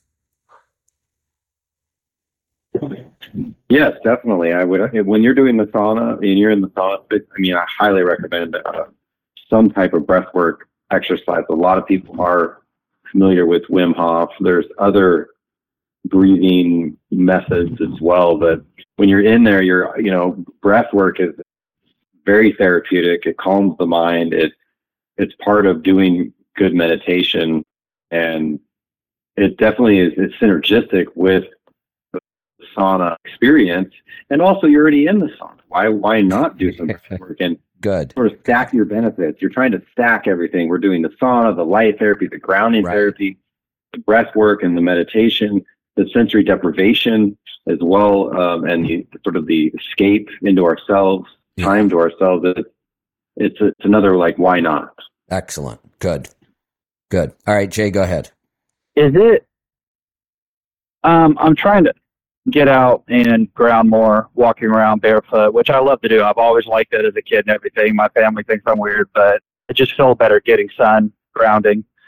Um, well, you can do it, but it's not always easy out here, and you're not for sure where you're walking on with pee and crap, dog crap all over the place. So it's a little hard sometimes. So, is it possible to actually ground a truck?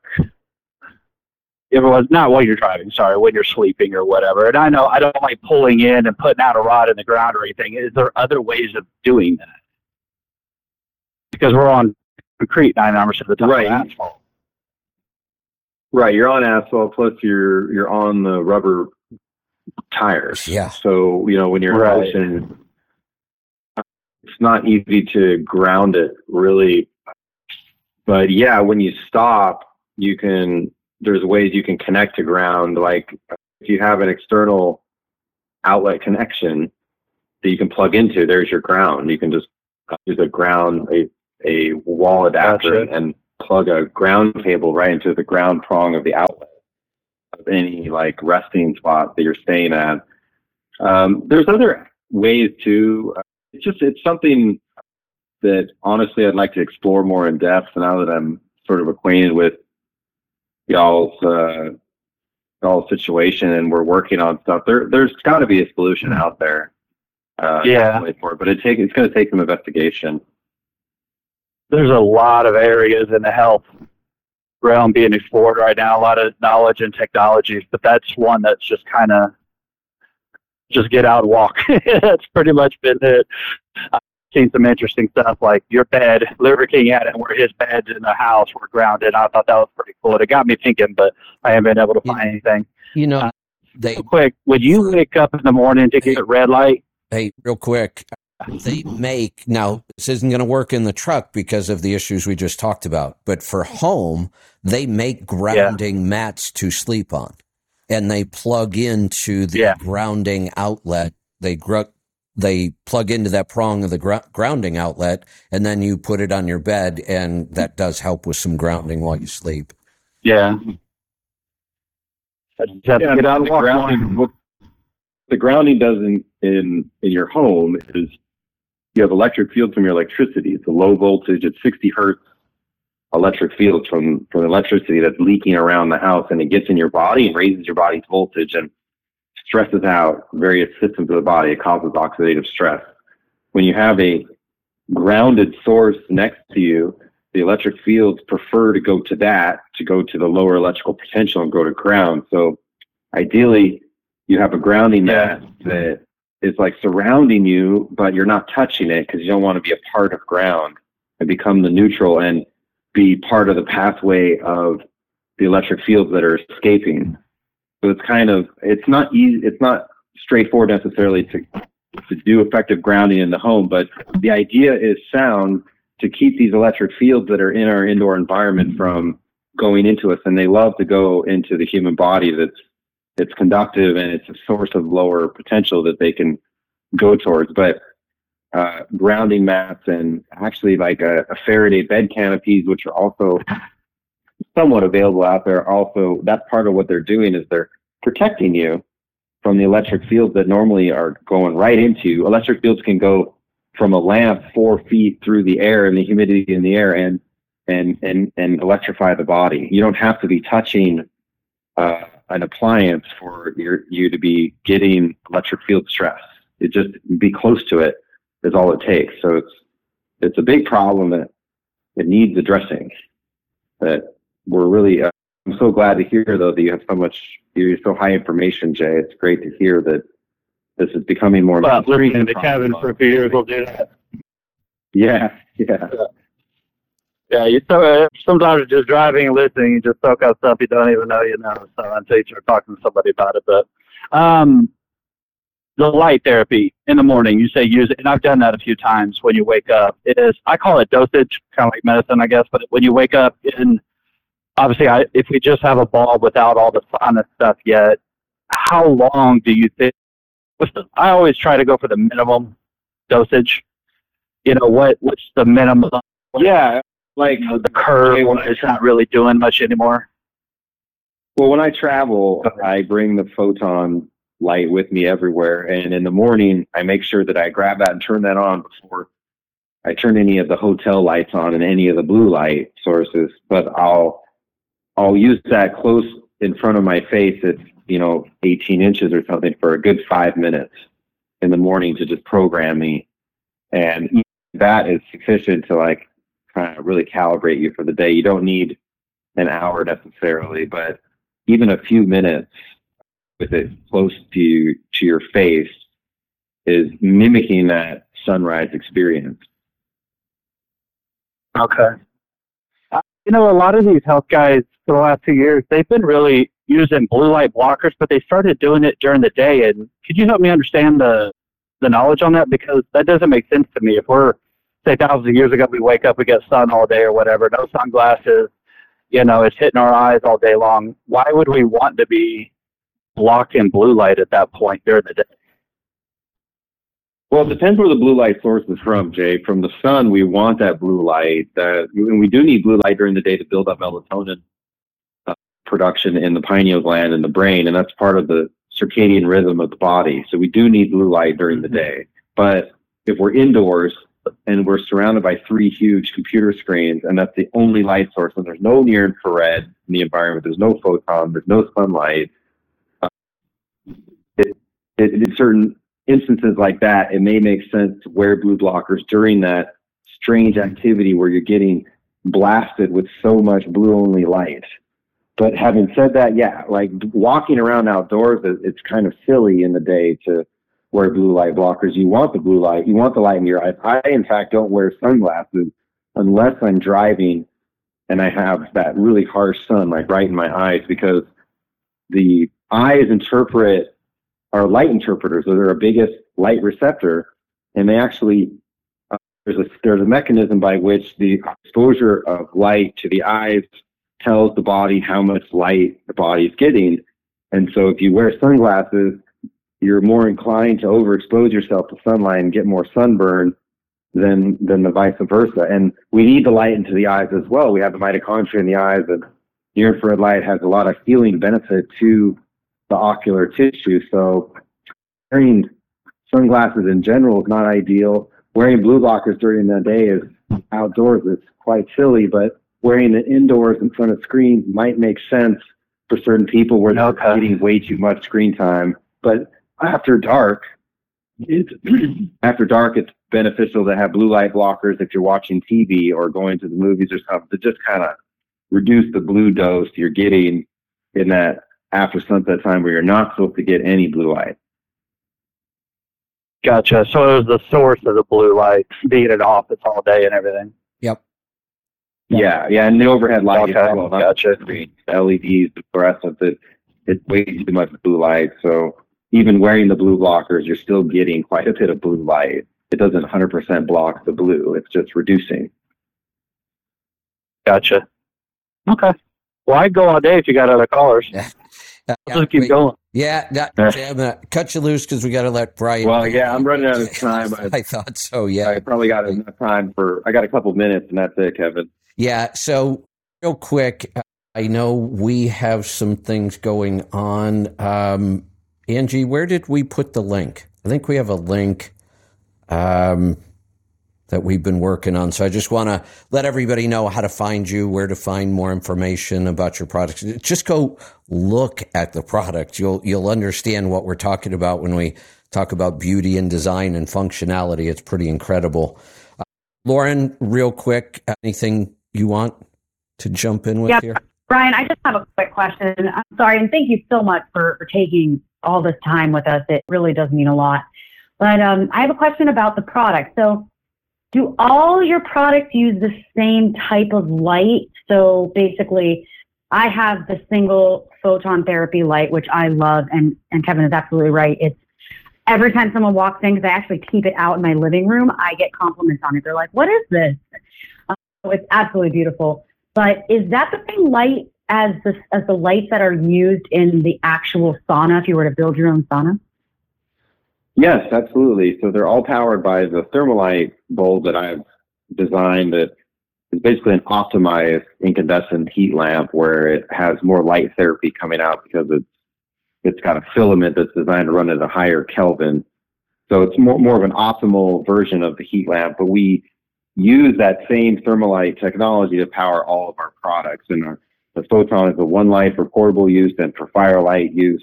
The sauna standard sauna comes with a four light panel that's four of these 250 watt Thermalite bulbs. We also have a three light panel now too that people, some biohackers are upgrading, creating six and seven bulb sauna systems for the kind of the super sauna effect. But it's all using the same technology because uh, we we want that we want a near, that near infrared centric light source that doesn't have flicker and doesn't have blue light and is mimicking the natural form of of it's mimicking the sun's near infrared emission. So nature's light that's analog and has a certain spectrum that, and certain quality of light. Uh, we use that throughout the product. That's the heart of the product. Really, the rest of the the lamps and everything are designed around that that ideal light emitting technology that we get from incandescent light.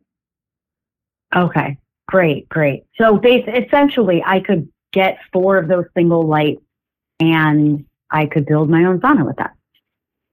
Well, I, what you would do is you would go to, a, you would get one of our sauna panels that has three or four bulbs incorporated on one panel with one power one cord and one switch okay. system. So that's easier to work with than than the four separately.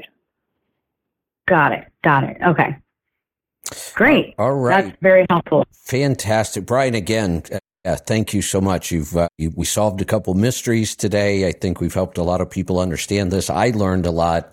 Um, I want to let our listeners know we do not have any of the products in our store. What we have is a link that will take you directly to Sauna Space. And right now, if you use that link, um, you are getting a total of 15% off the products, which is absolutely awesome. So you can find the link either at healthytribe.com or on our Facebook page. Uh, use the link. That's all you have to do, and that will generate the uh, the discount. So, Brian, thank you for working with us on that as well.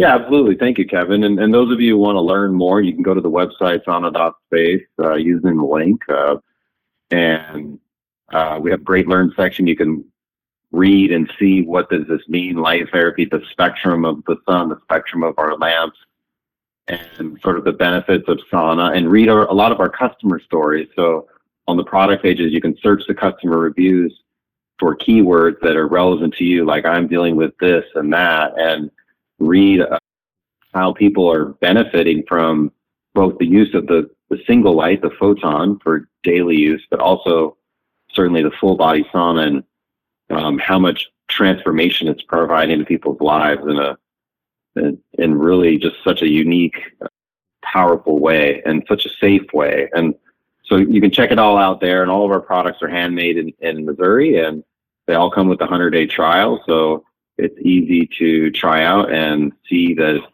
it works for you. We absolutely love that, Brian. I look forward to uh, continuing working with you and and figuring out how we turn um, three and a half million trucks into rolling sauna space units. yeah, it does. It's very it's very exciting. We will be working on that because these guys and gals need need a solution. It is a stressful occupation, and and they're they're so important to us. You know, they're so not just for supply chain and the rest of that. Like the our country runs on absolutely on their work. Absolutely, you know, everything would come to a stop without them. So I'm grateful for um, all the folks out there doing this this job, not just for the sake of my company and our supply chain, but just in general. You know, they're kind of an unsung hero out there, the the truckers and everything they do to you know to make our modern lives what they are and, and so that we have what we have. Absolutely. I have to say the most interesting thing I learned today was uh, the fact that this was actually Dr. Kellogg that started this. I find that uh, kind of ironic and interesting.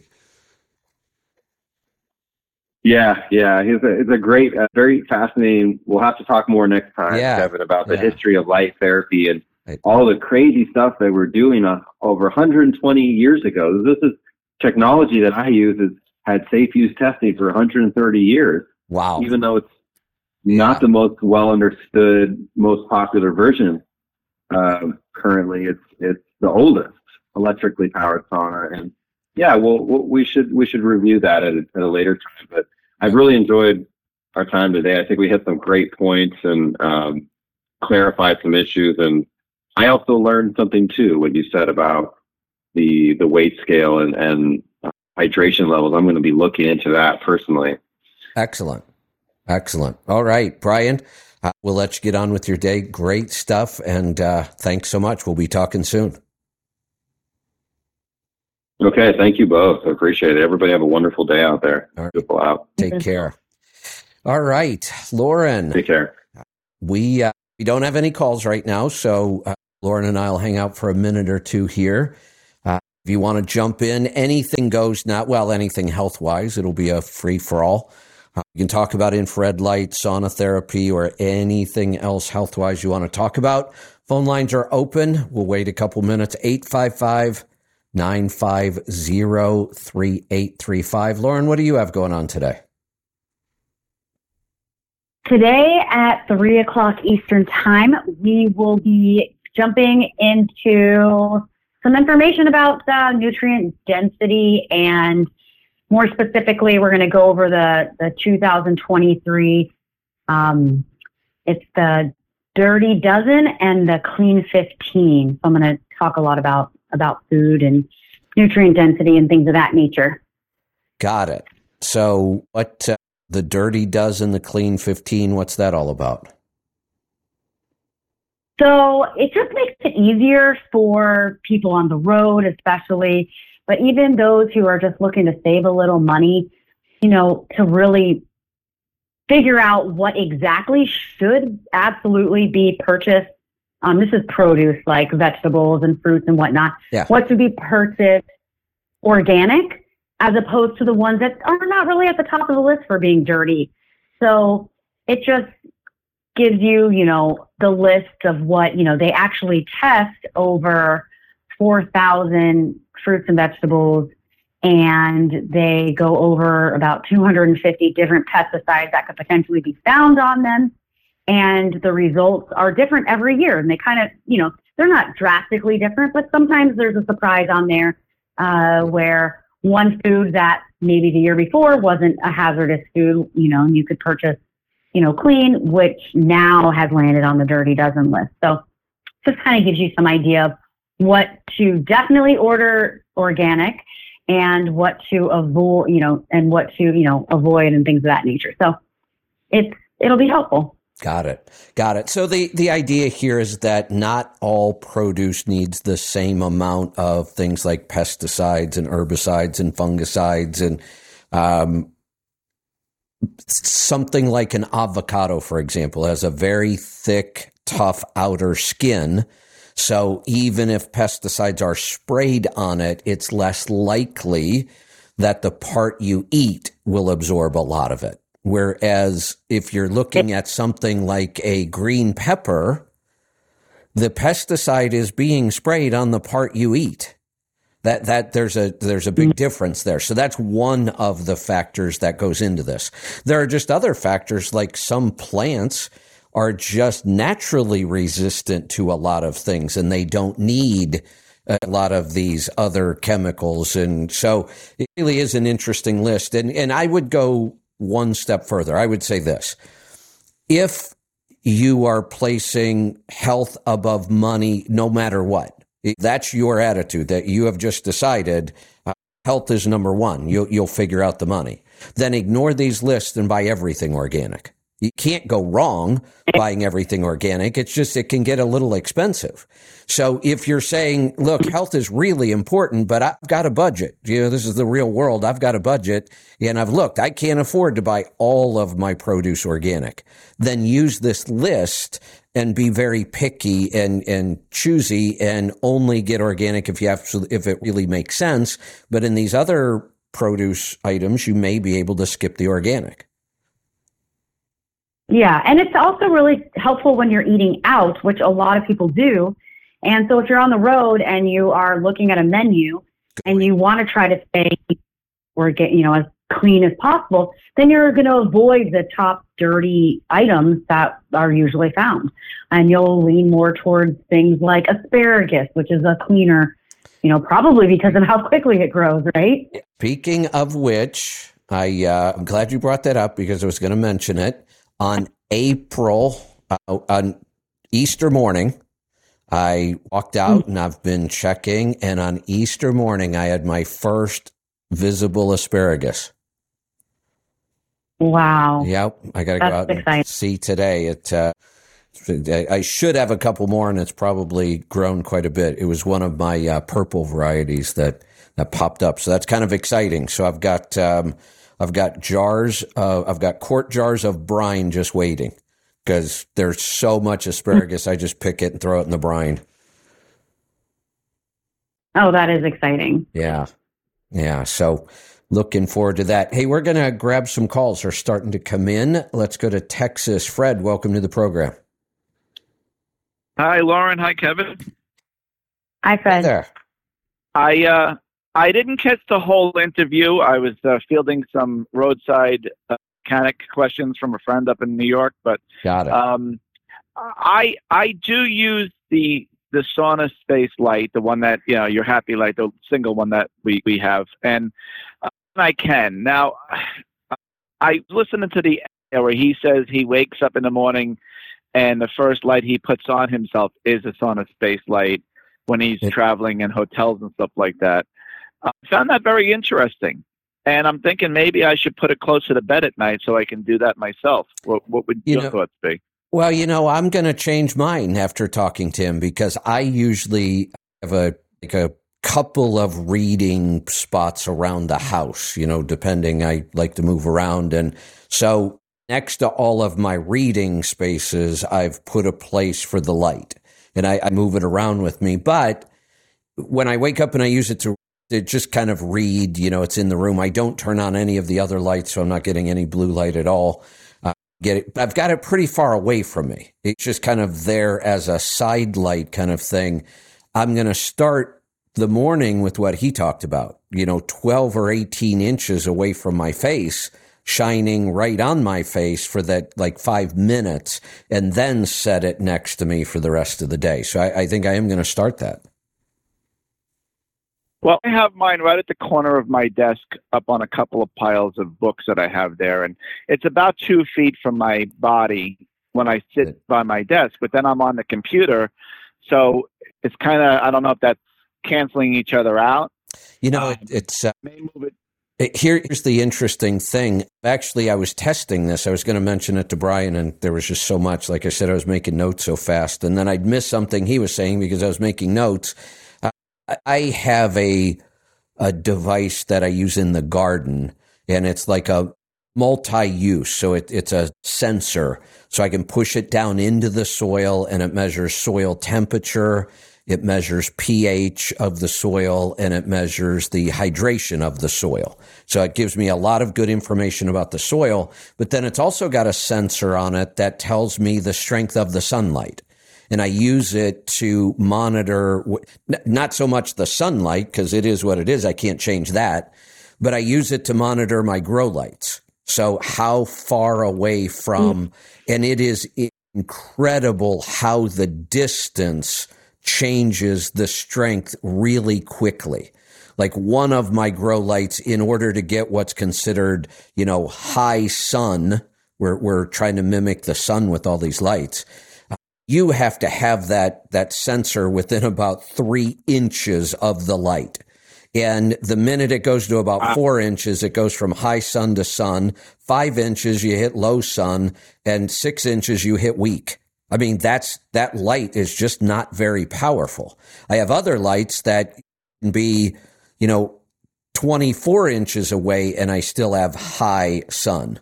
Um, I just thought of something. I've never checked the um, the sauna space light with it. I'm going to do that. But di- distance on these lights is really critical. It is the power that we need, the intensity, and that intensity is dictated by the distance. So his 12 to 18 inches, you know, for that five minutes on your face, if you were just 22 inches, you're not going to get the same benefit. That's how critical that distance right. can I, be.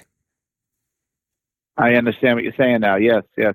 Because I, I use that. Then I I'm home. I do I do my uh, the stress protocol workout, and then when I after I get out of the blanket, I I turn it and I work out in front of it. So I'm about a foot and a half, you know, just enough to where I can move my arms and not hit it. Perfect. Right.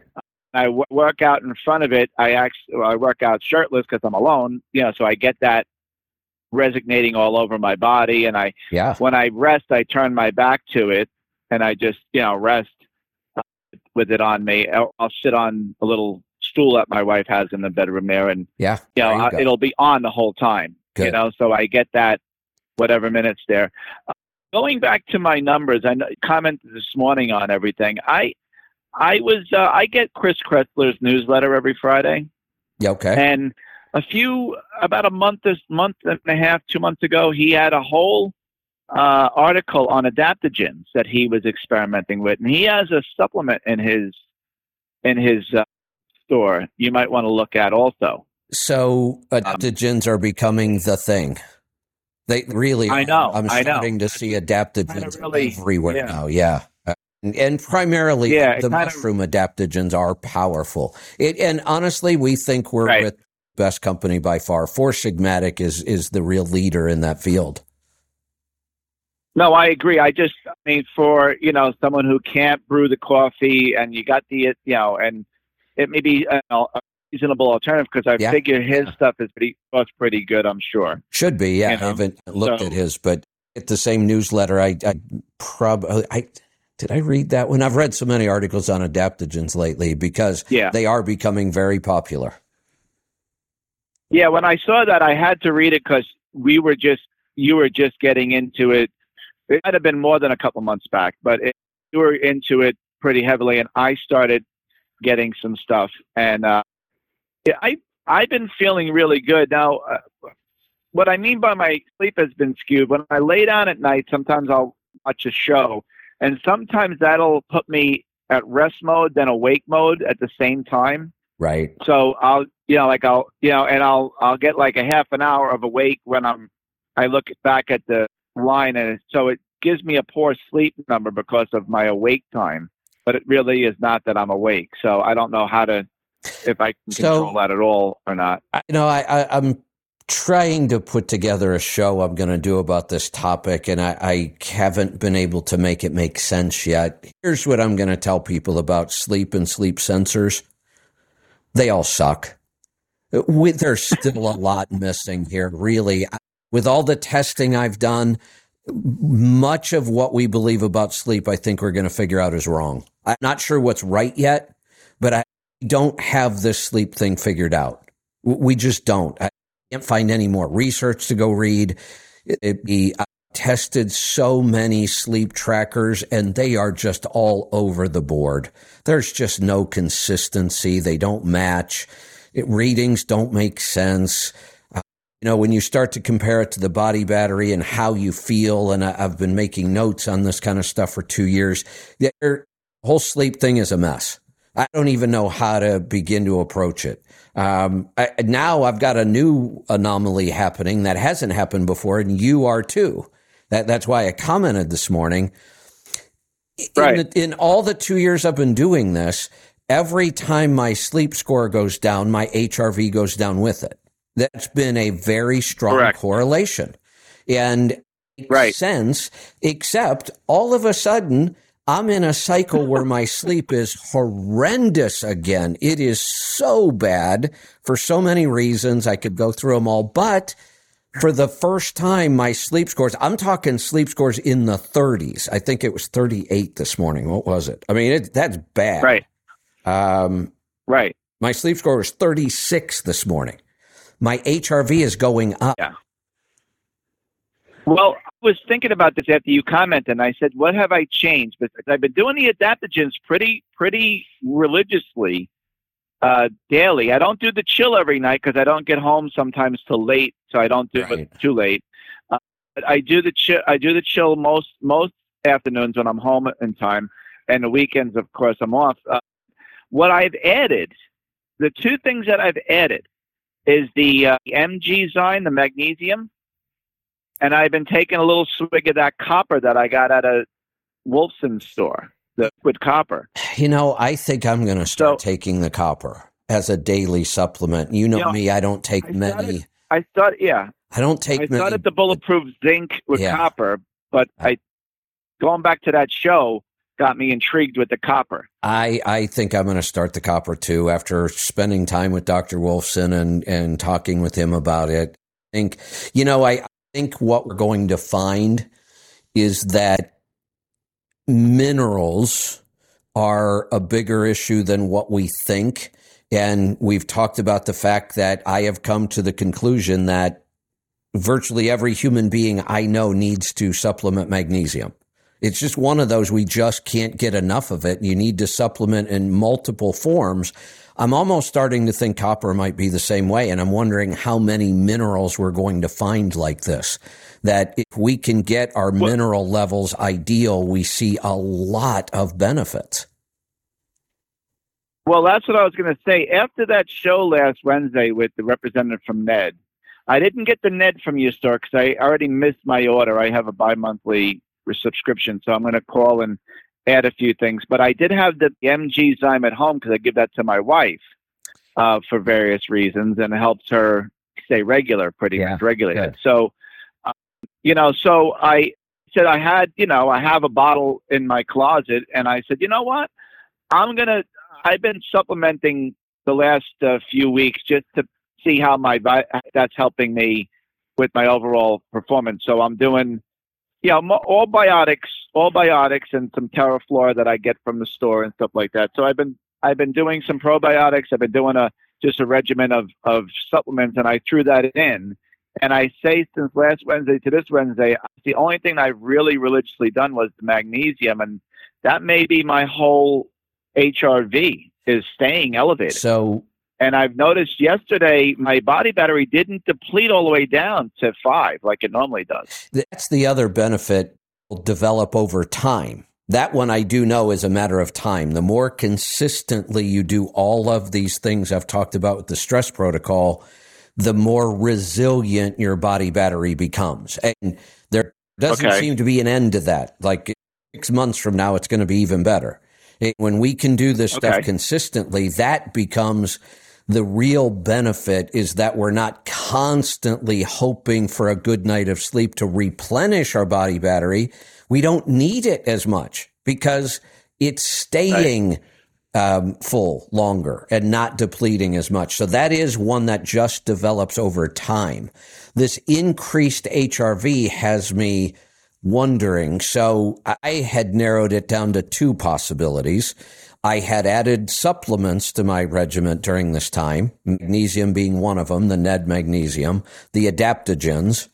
The adaptogens are, and magnesium, when you start to think about it, do make sense that those could both be responsible for the increased HRV, even with poor sleep. But there's another factor. I am still testing a device, a, a wearable device that you use a couple times throughout the day. Um, and that we have testing that shows it improves HRV. So interesting that this right, is but I'm getting, I'm getting results and I haven't done any of that. Right. So now you're information is making me wonder is it both for me or it certainly seems like the addition of the the magnesium and the adaptogens are a factor in this i have a feeling i may figure out that both of these things are a factor which is good news the more things i can find that will improve our hrv that's the whole point of this right Right. That's that's why I don't post as regularly as I do. But when I see noticeable changes, and I've noticed my HRV starting at 31, and now I'm at 37 today, and I've only did the stress protocol twice, three times in the past seven days. The maybe four times in the past seven days. The so, last, the last time my sleep got this poor when I was getting these kinds of really bad sleep scores, my HRV had plummeted down to the low 30s. I think I, I bottomed out at about 32. Uh, I'm in that same sleep cycle right now, and I have been for over a month, and my HRV is 47. Wow. Yeah, a sh- wow. big increase. Well, another thing, another thing I can I can maybe attribute some of this to is my diet has been very, very. Um, it's not influenced by date nights once a week with my wife. You know, she's up in New York, I'm down here. So oh, yeah. I even right. when I'm home, I'm cooking. I'm cooking stuff that I don't have to cook for meals and and or take her to a local right. restaurant. That I still eat. I still eat. You know, I don't eat a bowl of pasta, but I I still eat food that they make in the in their in their oils and what have right. you. So I ha- I've stayed away from all of that. So, which is uh, could po- I think because you and I are having the same kind of HR or HRV increase, it may be the minerals and the adaptogens. I'm thinking more and more now that you said that you're doing both of those as well. Right. Yep. Yeah, something's working. Protocol, the supplements, the you know possibly this device that I'm not ready to talk about yet. Uh, Good news is something's working. I know at, for a while there, I thought nothing was going to work. So, uh, good news is a lot of these things work. The more consistent we are, the better things get over time. Um, I, I yeah. so now I'm really confident that I can really, really help people make huge improvements in stress and, and all the health issues around stress. What I'm not confident at all about yet is that I can help anybody with sleep. I, I was really hoping right. when we solved the stress thing, the sleep thing would just follow, and it does a little, but not as much as I thought it would.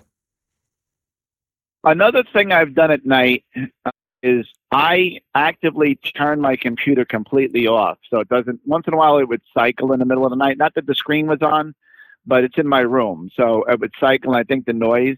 So I canceled that noise out. It may have helped me with some of this. Uh, Lauren, after hearing what Kevin and I were talking about, you have any thoughts? Because I do value your opinion Well- highly. I, I do have a question, Fred. You have you thought about whether or not you're a nose breather or a mouth breather? Because the more I dive into this whole breath thing, I realize that it really can impair your sleep. Well, I tape my mouth shut, Lauren. I'm one of the guys Okay. that started this early on. I said, to, I Great. told Kevin that, you know, I don't know how long I've been doing it now. Uh, I feel like I'm a hostage at night because I tape my mouth shut. Uh, but uh, but uh, it works well for me. I mean, every once in a while, I I but I sleep on my back, and because I have this uh, Tempur-Pedic uh, sleep thing, so I sleep in zero gravity. So I can't even turn on your side if you wanted to. You know, so my legs and my you know, I'm I'm kind of in a takeoff position for the space shuttle. Uh, it- it. it's really what it is, and Yeah. and I feel I takes all the stress off my lower back, sitting in the truck and bouncing around all day long. So it, it takes all the stress off my lower back. I have my my my mouth taped shut, so I'm forced to breathe through my nose, and I I feel I noticed when my when I don't sleep with my mouth taped, the few times I broke loose or I didn't shave or something, and I felt I felt a noticeable difference in my in my energy level and and everything. So I know it definitely that you are definitely correct about that, especially in my case anyway.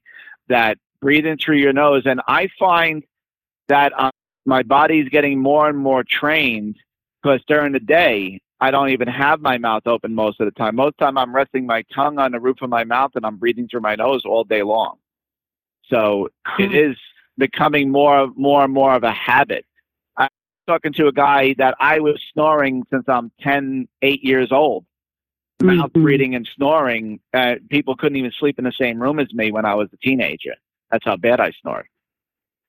And now Wow. a few a few times when I, you know, my wife and I have shared the same bed, uh, you know, when we go away or in New York or whatever, because we have conjugal visits. My wife has her room, I have my room, because my wife is a gymnast at night, so she, her and I can't sleep together. Uh, so, uh, but uh, she she says, well, maybe I'll move back in the room since you don't snore anymore. And I'm like, well, that's not happening, but I love you. but you know so but uh, so it is it, she notices that i'm not i'm not snoring even like in a standard bed when i'm i'm either on my side or on my back with the with my mouth taped i don't snore. Once in a while she'll she'll hear me where i'll blow sometimes out of my mouth the sides of my mouth. I think Mhm. maybe because i'm so flat on my back possibly. But um yeah for uh, yeah for a while now i i've i just I have a roll. I have a couple extra rolls of tape all over the place in the truck in case I get stuck out, and I just use the surgical tape, just a little from my tip of my nose down to my chin, and that's it. Uh, works out well. That's great. I hear that it does work. It takes some time, but I hear really good, you know, um, you know, where people can actually completely convert themselves from being from being mouth breathers to to nose breathers. And the more I read about this, the more I, I, I truly believe it. It- it's yeah, gonna, what really opened my eyes was that James Nestor book. yeah. Go ahead, Kevin. Yeah, well, yeah, same with me on the James Nestor book, and I've got to do this. I mean, it's just one of the things I've got to get to, and I've got so much going on, and I'm biohacking other things, and but I have a feeling this may be one of my big issues for sleep, it, and I've done the testing to know it. I am a horrible mouth breather. Um, I, I there's a there's a device that they're trying to bring to market that would help us measure this on our own, like a device we could buy.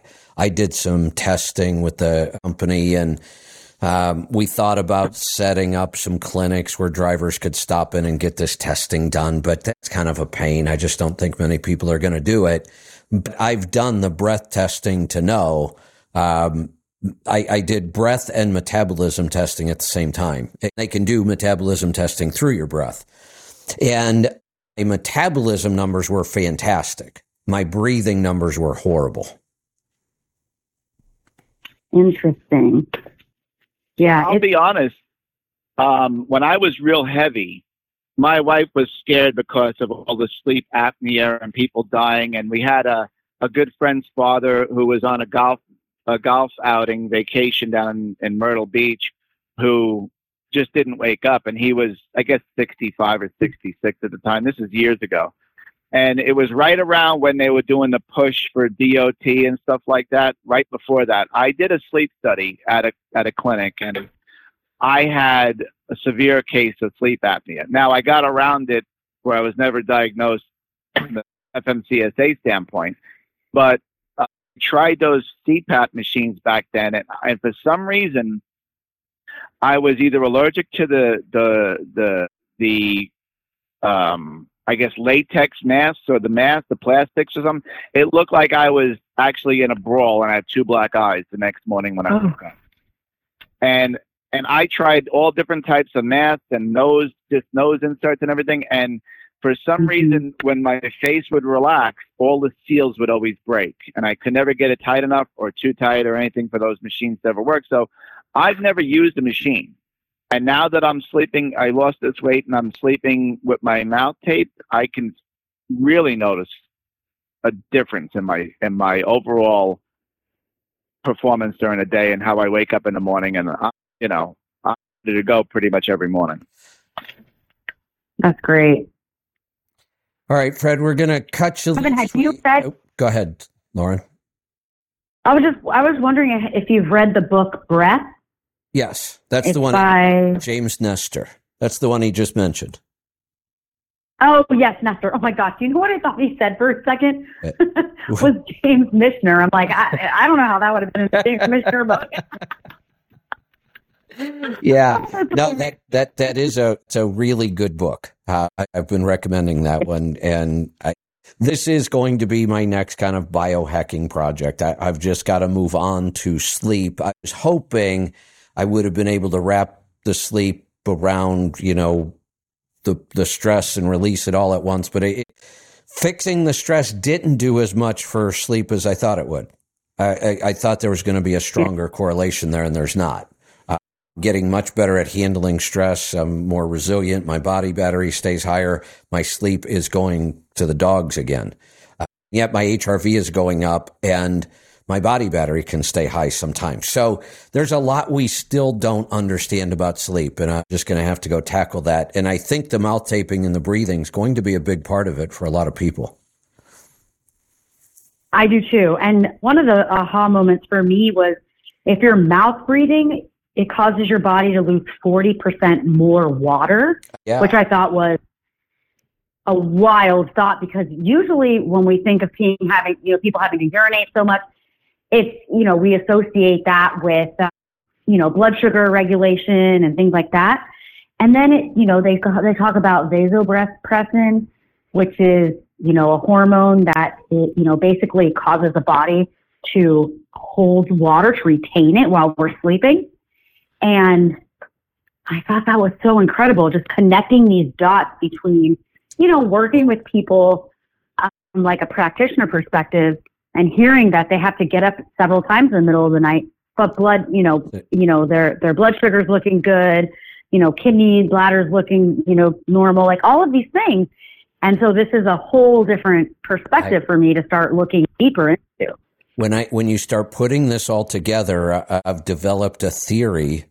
I believe now that there are people who are chronically dehydrated and can't fix it, no matter how much they drink. It's not a matter of how much they drink.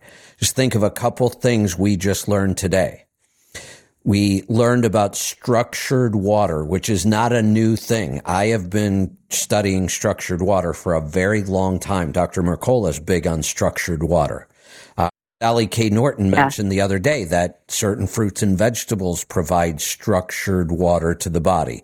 This may be a reason to add fruits into the diet for the structured water. We heard from Brian that the infrared therapy we're talking about structures the water in our body. I had that weird phenomenon. I had never mentioned it on the air because I haven't even been able to begin to describe why I can sit in the sauna with the sauna space light, lose a pound of water, which is a lot, and end up more hydrated than when I went in. That made no Yeah, sense to me at all. And I thought it was an anomaly of the scale. But now we're starting to understand. Again, if we were living as hunter gatherers, we would probably be breathing better and we would be accessing this structured water. Our body would be hydrated. So I do believe now there are people who can drink as much as they want and they're never going to be hydrated until we fix these other things.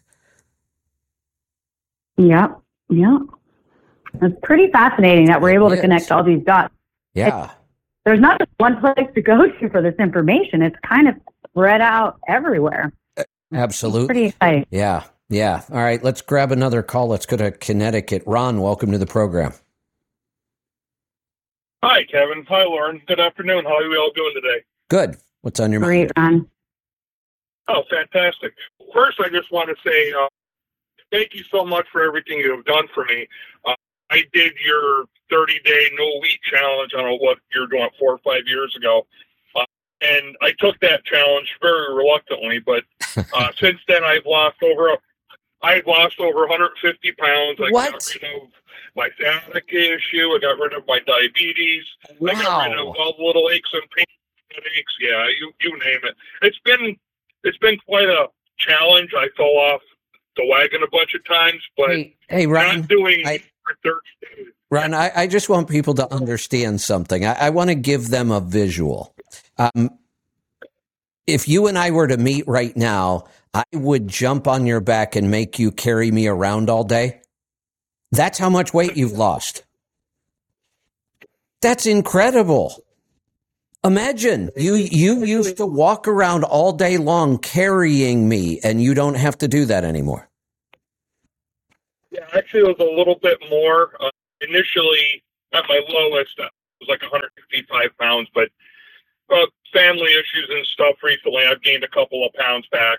Hey, I'm not doing things as like I should, but I still, you know, I still feel fantastic. My sugar is still, you know, wonderful, and uh, so, but I'm doing the MiHIGH blanket and all that stuff. Yeah, go ahead. Angie just called me a monkey. Uh-oh. yeah, she said you, you got that monkey off your back. Hey, wait a minute. I was saying I was the one on his back. I was uh, I was in bad shape there for I mean I you know I had the CPAP machine and you know it, what had really done it was I uh, when you were still actually I think back in the day Lauren was on with you while you're on Sirius I think right I mean I anyway that, it, it was of that times. far back Yeah, yeah. far back and I started listening to you and it got to the point where my sugar was so out of control. Controlled with four medications.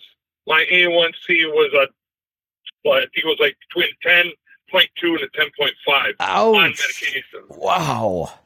Wow. Yeah, it was really bad. So my doctor went and said, "Well, the next course of action, we got to put you on insulin." And I know what happens to truck drivers and insulin. And then I started listening to you, and I'm like, God, this guy's crazy. You know? and then and also too, I, I'm I'm the steak and potato and corn guy. That's all I eat. was giant potato chips. And everybody in my family is like, you're never going to do that for 30 days. And you know, I'm looking at you know my CPAP pressure's going higher and my sugar being completely out. So I just tried it, and let me tell you, after 12 days, 13 days, I mean, I was peeing like a racehorse for a couple of days straight, but Yeah. I started to feel a little bit better. And of course, you know, I lost water weight. And then I was like, you know what? After 30, you know, 25, 26 days, I started listening again. I picked it back up. And then, you know, after that, it was just, you know, no holds bar. You know, I, I called you a bunch of times. You know, I, I talked to your son. I did the, you know, all the testing and all that stuff. Excellent. And uh, I just changed the way I looked at food, changed the way I eat food.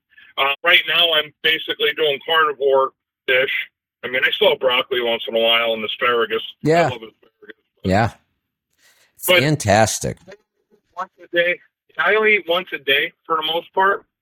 I find I've been trying everything, you know, you know, once a morning, once an evening. But I noticed if I just eat once a day with a very high, um, you know, uh, meal Yeah. when I come home from work, that's when I lose all the weight. I mean, every once in a while I'll do a, uh, a keto coffee in the morning, you know, high fat, but that sometimes, you know, uh, I I seem to don't lose as much weight. Right. Right.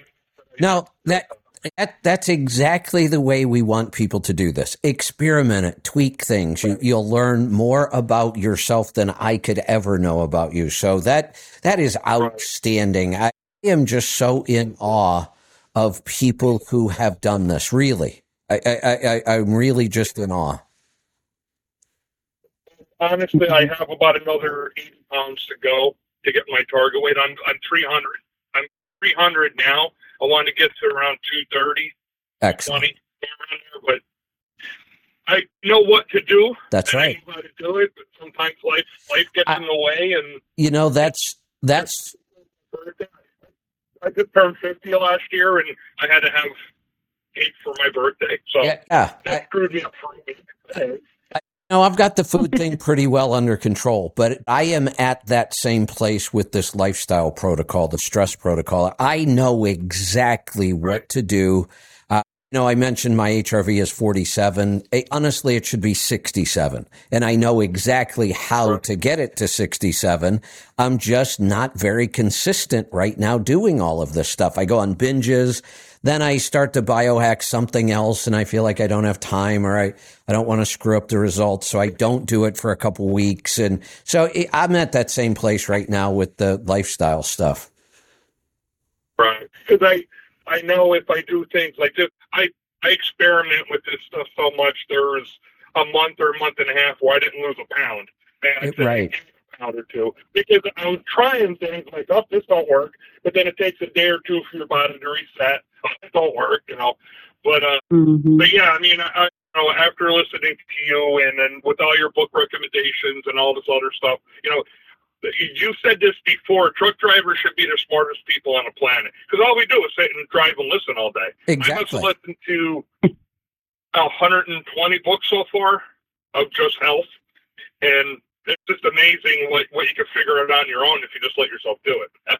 It- absolutely. Yeah. So the real question, uh, the reason why I'm calling is, uh, well, I have the MiHIGH blanket. I use it three to four times a week at night for an hour. Um, my question is, what I wear when I'm in the blanket, does that matter? Uh, yeah, I just wear a shirt, sweatpants. No, that's fine. That that's fine. Yeah, it, still getting all the same benefits. Okay, because there are times where I weigh myself before and after, and uh, blow off a pound and a half of water. Excellent, excellent. So, uh, uh, Wow. There's times where I be in there for an hour and I swear I gained an ounce. I- yeah, I- But, you know, so I, I it's a good time to address this because we just got done talking a lot, and we we throw these terms out quickly, and they can get confusing: mid infrared, far infrared, near infrared. Um, right. the sauna blanket that we sell is not the best device. Uh, We knew that. We know it now. It is the best device that works well in a truck. That's where we are right now. That's why we reached out to Sauna Space, though, because Sauna Space has a better product. This is a full spectrum light. So we don't get as much light therapy benefits from the MiHIGH blanket because we don't have the near infrared or the red, the visible red light the way we do in the sauna space products. Benefit we are primarily getting, and that's why I asked Brian if we can make our body sweat, no matter how we make it sweat, whether it's exercise, sauna, hot tub, sun, the light, whatever, is the benefit of sweating the same? And, and basically, it is. It, it's the detox effect we get from sweating. If we use any kind of infrared, we get a bigger benefit because it penetrates deeper. So with the MiHIGH blanket, the reason we will always keep it in our store is because for truck drivers, it is an inexpensive, and I know it's almost $500, but that is inexpensive. You buy a, a, a home infrared sauna, you can spend $5,000. Uh, just so you know what the potential cost is. So the MiHIGH, even though it does not have the near infrared that we like a lot, it still has a ton of benefits. And for the cost and the convenience factor, and it's a, you know, the sleeping bag idea, you just get in there, you sweat. I'll always continue to use the MiHIGH and we'll continue to sell it. But I also want to bring in sauna space now to get the benefits of this. Uh, you know, the ideally sauna space, all the research I've done, their bulb is just optimal. It's as close to the sun and firelight as we're going to get. Okay. Another question: After I get out of the blanket, um, you know, I go shower off or whatever. Uh, be beneficial to come out of the blanket and then go do a cold shower? No, actually, they're claiming the opposite. That we should hold off on the cold shower as long as possible because inside of our body is still hot and still detoxing after we come out of the so my protocol, I do the breathing and the infrared sauna before my workout. And you know, Brian just addressed that. There's not bad. There's just different ways we can do it. Then I I come out of the workout and I can tell I sweat a lot more during my workout he talked about the opposite. Uh, you work out first, then you can sweat a lot more in the sauna. So you could alternate, you could go back and forth, but then try to hold off on my cold shower as long as possible. So if I'm in the sauna, then I go to work out, I'm still getting the benefits of that internal heat. And I, I want to kind of hold off on that cold shower. Because I, I tried it once or twice and you know, I mean, the obvious now, shock coming from what would have was. Yeah, that that's not a problem. I, yeah, there may even be some advantage to that. I would also add this. Eh, you know, we, we all need to figure out how to do the best we can given our circumstances. Somebody just heard me say you should hold off on that cold shower as long as possible. Let me also say this. If you decided that the way you want to do this protocol is in the middle of the day, you stop and take your 30 minute break and you do this whole protocol and then you get back out on the road. Do it. Come out of the sauna blanket, do your workout, go right into the cold shower if you want. You're not hurting anything. Mm-hmm. You may be cutting out a little bit of the benefit you would have gotten from the heat, but I don't want you to miss the benefit we get from the cold. Right. Another thing that I noticed was, and I tend to sweat more when I, started doing the Wim Hof while I was in the blanket because I, I, I, was doing it separately. I would do you know, Wim Hof first and then the sauna right. or the blanket, then breathing. But then I started, well, hey, this is stupid. I'm sitting here for an hour. right. I just do my breathing. And I noticed a lot of the times, more often than not, I just feel hotter I tend to, yes. I think I sweat a little bit more. Yep. As I'm doing the Wim, and I'll tell you what, when I get done, I feel like I mean, a lot so, of times I'll do it at night, and I feel like I could run a marathon. I feel yeah, fantastic. I, absolutely. well, if you're using the app, the Wim Hof app to do your breathing, think about it. What does he say? He says right during the session, if your body temperature is changing, that's okay. It will change. The breathing okay. alone, he, he tells you, you're, if you're doing this right, your body temperature will change. It's okay. It, it, oh, I've all of his books. I'm actually studying to become certified. And part of his story that that was the point of the breathing. For whatever reason, he doesn't know why, but for whatever reason, he was drawn to the cold water canals of the Netherlands. And, and, as a teenager, he didn't know why. He just wanted to go into the cold water. And then when he went in, he wanted to stay longer and he couldn't. So he started working on these breathing techniques to allow him to stay in the cold water longer. Right. So I remember in one of his books, he said he was in, in front of a bunch of people doing a talk and they didn't believe he could change his core temperature, so he raised his hand, and I, they shot a, a frig gun on his hand or something, and within a couple minutes he changed Yeah. his temperature. Yep. They- like, holy hell, how'd you do That, that? that that's what he learned through the breathing, and it was also he could stay in Right. the cold longer. I have one other thing, if I may, um, about uh, uh, bone broth. So I do my bone broth in an Instapot, but my Instapot only goes high, which is like 240 degrees. Uh, am I damaging the collagen or anything with that with that temperature? You're damaging proteins and fats for sure. I don't know if heat damages collagen or not. There's a good chance that it could. So, yeah, bone broth should be on a very, very low simmer. Okay. Because I'm actually the Instapot I bought. I might love it. I use it all the time, but it only goes to high. They they have ones now where you can toggle between high and low, and you know low is a lot. I, I forget temperature, but it's a lot lower temperature than the 240 because I don't have time to you know put it on for Now, the- whatever. The other thing I've done, um, I've used a pressure cooker to make bone broth because it shortens the time way up, uh, knowing that. Well, Instapot has has multiple functions. I mean, you could use the slow cooker function on an Instapot to make bone broth. No, I do the the uh, pressure cooker part of it. Yeah, I- You I- my bones get The- get to the point where they just crumble apart in about three hours. There was a time I, I was recommending that as a as kind of a time saver, and if it's the only way you can make bone broth, then I would say go ahead and do it. But ideally, we should go the opposite. We we should do bone broth at a very very low temperature for a long period of time.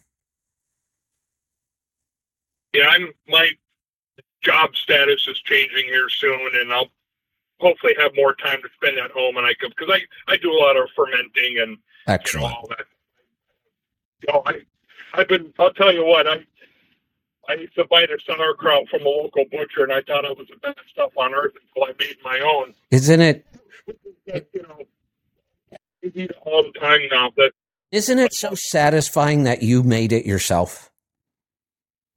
Oh, absolutely. My wife doesn't like it because when I open the container, the whole the whole house smells. It smells. There, there's no doubt. I will agree. For and it, you know, it's one of those things though that after a while, I enjoy the smell. It it, it just grows on you. It's kind of like a, a, a, a we can learn how to taste something and we like it. Uh, same thing. That smell. I can remember when I thought it was awful. Oh, what is that? Uh, even when I would eat it, sometimes I still thought the smell was a little uh, abrasive, but now I actually enjoy it. So, uh, right, Ron, great stuff. Uh, Lauren, uh, since we were kind of talking about fermenting and some other things there, uh, I want to spend a couple minutes. I've talked about this before. I don't know if I can convince people enough of the value of learning how to pressure can meat. I, I this has been such a game changer for me, and I'm at home. I don't need the the convenience of you know being able to carry it in a truck with me. It's a huge advantage for a driver. Just uh, it's changed the way we cook and eat. And uh, weekend, it kind of perfected this recipe now. In fact, we're going to repeat it again this weekend. I want to do one more batch. So here it is. Um, you've heard me talk about the canned turkey, right? Yes, I have. And this was kind of an accident. We, we bought way too much turkey one holiday and had so much turkey left over. And I thought, well, I should vacuum pack it and freeze it. And I thought, eh, when I freeze stuff, I hardly ever go back and use it. And so uh, standing there and I thought, wait a minute, there's enough here. Why don't I just run a canner load? And I've never canned turkey before. And I thought, I wonder how it's going to come out. I wonder if it'll get too dry because it's already cooked. I mean, this was a fully cooked turkey. It's it's the leftovers. So I'm thinking, ah, you know, what's it? I'll, I'll try it. So we we took all the meat, we took it off the bone, we chop up all the, the so you get a nice mix of dark and white. Uh, we got kind of this big pile of chopped turkey meat, and then I thought, you know, add a little flavor here. So I use green chilies and onions in the bottom. Hatch green chilies and onion go in the bottom first. Then the turkey goes in. And then I would make the LonoLife bone broth. I like to finish all my canned meat with bone broth. Um, it, it keeps it mm-hmm. really nice. And you then, when you eat the meat, you're also getting the benefits of the bone broth, the collagen, all of those good things we want from bone broth, good for our gut. So I tried this once because we had all this extra turkey. It is so good. It is incredible how good this turkey is when it comes out of these jars. You can eat it right out of the jar. We make turkey nachos with it that are just incredible with the grain free chips and some probiotic sour cream. And so uh, now it's a regular thing. And we ran out of turkey on our last road trip, and it's been so hectic and busy around here, we I haven't had time to can any.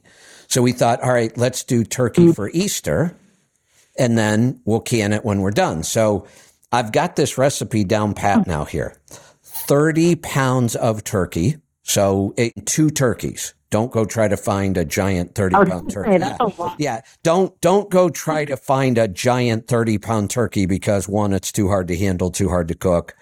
Um, so two turkeys, 30 pounds total. So if you find two 15 pounders, perfect. If not, a 16 and a 14, a 17 and a 13, whatever. Get as close to 30 pounds as you can. Roast them just like you always would. How much they get cooked is almost irrelevant. You can overcook it, you can undercook it. it it's probably not going to matter much. By the time it's canned, that's all going to change anyway. So now our our process is we just kind of tend to do turkey on holidays now. You know, Thanksgiving, obviously, Christmas, Easter, it, just do turkeys. And then if we run out, we like we're going to do this weekend, we just go do turkey. To 30 pounds of turkey is almost a perfect 17 pint batch in my canner. My canner will hold 17 pints. So that's a batch size that I try to develop recipes to come up with. If you had a bigger canner, you could do more. If you had a smaller canner, you would have to do less. But my goal is to have one full load and that works out really close. And then this time, Lisa, we hadn't done this before. Lisa took those two carcasses, skin, bones, all the gristle and all that stuff, and she made an awesome turkey broth. And one of the things I was shocked about, we didn't let it go like the 24 hours. She started it early in the morning and let it go all day. It may may have gone 12 or 14 hours or so. It is so gelatinous. It can Oh, slice it with a knife. Wow. It- yeah, it is incredible. So now you take the onion and the green chili, put that in the bottom, then you pack the turkey in and then fill it with this turkey broth. It is so good. We got 17 pints. We're going to do another 17 pints this weekend, and then we'll have turkey for uh, quite a while. Yeah, I'd say so. Yeah, and you know, for two people, a pint of turkey is a meal. It- a really nice meal. Uh, not so much if you tried to eat it alone, but if you, you know, last night we did a rice bowl, you know, with um, a little bit of white rice and actually some broccoli and and the turkey and uh, a quick gravy with uh, uh, what's uh, cassava flour gravy. That it's just excellent. It's really really good. So there's a, a alternative for something different for canned meat. But just the idea of canned meat, I wish I could get across to people how how a great skill this is to have. You- Everybody should be canning meat. yeah, it's true. All right. So nice to have, you know, the option already made too. It is, yeah. Let's. Uh, I talked about my chili just recently. It might have been on one of the recorded shows. So I develop. I love chili, by the way. Chili's one of my favorite Me too. meals. Uh, I developed a very cool chili recipe. Now I have canned chili before. There is something about canning soups and stews. They come out good. I can't get them to come out exactly the way they do when I make them from scratch, though. Something changing is changing in the canning process. They get a little thinner. Something about them that I'm just not completely happy with yet. Now, I still do it, especially when I travel, even though it's not the best chili I've ever made. It's really convenient to just open it up and eat it. And it's way better than anything you're ever going to get in the store, both quality and taste. But I came up with another idea. We make a meat sauce, uh, the tomato base, because we grow so many tomatoes.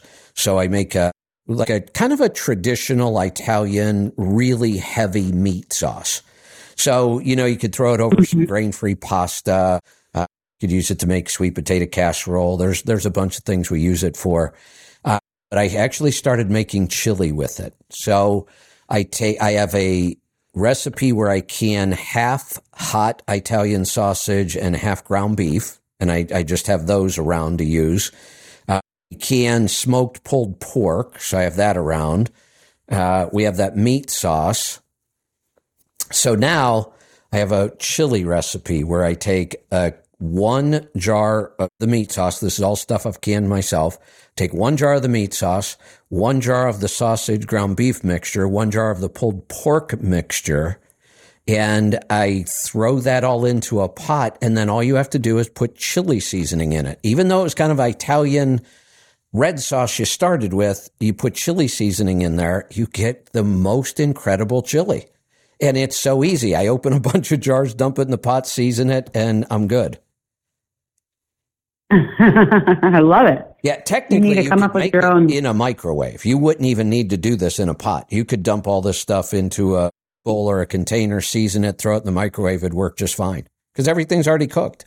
Uh, yeah, sounds like it. Yeah. Let's uh let's grab another call. Let's go to Iowa. Jerry, welcome to the program. Hello, folks. First, I have a uh, quick comment, and then I have a serious medical question. First, the comment is is that uh, the series of books I listened to, written by a William Kent Krueger, they're based clear up in northern Minnesota. And one of the uh, reoccurring themes through the book is the main character's interaction with a an old Indian medicine man named Henry Meloux. Part of Henry Meloux's cure from clear back in the old Indian days is to uh, is a session in a sweat lodge, oh. followed by a dip in the cold waters of Iron Lake. I just thought that was so funny. You know, there's a saying about all, all the things in the world are old or new again, or everything old is new, or whatever. So I just thought that was kind of funny. You know, the uh, talked about the you know, a Swedish style sauna, Scandinavian style sauna. Lots and lots of cultures had a a sauna as part of their lifestyle. Um, uh, my son and I, for um, one of his trips we used to do when he was still in high school, went to the Iron Range up in Minnesota, northern Minnesota, and we rented a house up there on a lake. And it, it's a they have a big you know scandinavian influence up there. Every house on the lake. Now the house itself the big big backyard it was probably the house was probably a hundred yards from the house maybe or from the lake maybe 75 but right on the lake literally part of their dock was their sauna house so you go down oh. there on the dock itself is a sauna house and you go in the sauna and it's Minnesota and you come out of the sauna and you dive into the cold lake and that that's just uh, just common. That's just something they do all the time. And I thought that was very cool. Yeah, it is. I just thought it was interesting to have that uh, mentioned in a book. They mentioned it several times. It just yeah funny how they uh, something that takes that you take as commonplace. It's actually mentioned in a mainstream book. So, right. All right, on to my main uh, medical question. Now, this is not for me. It's for a friend of a friend's son. He's freaking out. Uh, he asked me for advice. He's freaking out because his doctor is not going to renew his prescription for Suboxone. So give me the dummy down layman's version of what the hell Suboxone is and what do you do to mitigate the withdrawal symptoms, please. Okay, so Suboxone uh, is a opioid, technically, but it's an opioid that people don't get the euphoric feeling from. Not not a lot. Now you can you can abuse Suboxone, but it's it's much harder to get that euphoric happy feeling that they're chasing. That's the whole point of them taking the drug It gives them that, that over the top euphoric feeling. The problem is it's highly addictive. And after you've become addicted to it, you never get that euphoric feeling anymore. You have to take it just to feel normal. And otherwise you feel absolutely awful. That's why so many people have a hard time kicking opioids. It is the physical addiction that is so horrendous. So the most successful therapy for opioids has been using other drugs. And there are a lot of people that say, well, that's not therapy. All you did was replace one addictive drug for another. And in some ways, they're correct. Methadone is similar. We have methadone clinics for opioids. Suboxone, the reason Suboxone is becoming popular is because methadone has to be delivered in person. So people who are on methadone therapy for opioid addiction have to drive every morning to the clinic every morning. And you know, think about these are people who probably don't have dependable cars. They probably have, you know, if they're trying to get their life back after addiction, they probably are working three jobs. To, to have to go to a clinic every morning is not easy and they're probably living someplace not close to that clinic because of cost. And so Suboxone, they're able to give a prescription for it and you take it home. That's why Suboxone is really kind of replacing methadone. They both are opioids that can reduce pain somewhat, but they do not have that euphoric addictive um, point to them. So they're used to get rid of the craving. They, they somebody starts going through those horrible withdrawal symptoms, methadone or Suboxone will make them feel normal. It won't make them feel high. You have to really take huge doses of it to, to kind of make you feel high. Um, so it's it's less likely to be abused. Uh, wondering why his doctor's taking him off. How long has he been on? I don't know. I don't have the details on that. I really don't. It's a while, and I don't know the reason for getting it. I really I don't know that many details. But what you do to mitigate the withdrawal symptoms from Suboxone then? So, I I am of the belief uh, that there is a huge opportunity to create much much better addiction withdrawal treatment centers that focus on all the things I teach people good nutrition, good stress reduction, good stress resilience building, all of the things we talk about for health. I think if we were to incorporate those things into addiction recovery, it would make a huge improvement. So that's what I would say I would be recommending uh, anybody who's going through any kind of uh, drug, you know, withdrawal kind of stuff, especially opioids, and whether you were going to use Suboxone or not. Uh, if you're trying to get off of methadone or Suboxone and, and make that final step to get away from drugs completely, my advice would be double down on all the things we talk about here. Well, 90% of the clinics are, uh, would be government sponsored, and they're sure not going to follow your advice. No, no, that's what I mean. I think there is a huge opportunity. Right. Honestly, it, I didn't work with truck drivers and I knew everything I know now. If I woke up tomorrow and said, Oh my right. God, autonomous trucks took over the world and there are no truck drivers anymore, what am I going to do? I would go work with uh, the addiction field. I could see you doing that. Yeah, I would go do that. And I think I could be very, very successful at it. I hope somebody else does it. So if I just tell in like a X3 bar and the healthy eating, et cetera, et cetera, that's going to go a long way toward reducing the Ralston. Yeah, go one step further. Get him the app and tell him to listen to the show and join the healthy tribe. There you go.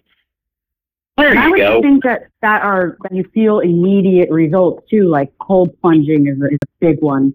You know, things that he'll notice moving the needle right away. Because I know right people who, yeah, who get into cold plunging and it's addictive. It's like there's no way that you can replicate that feeling, and it's a different high.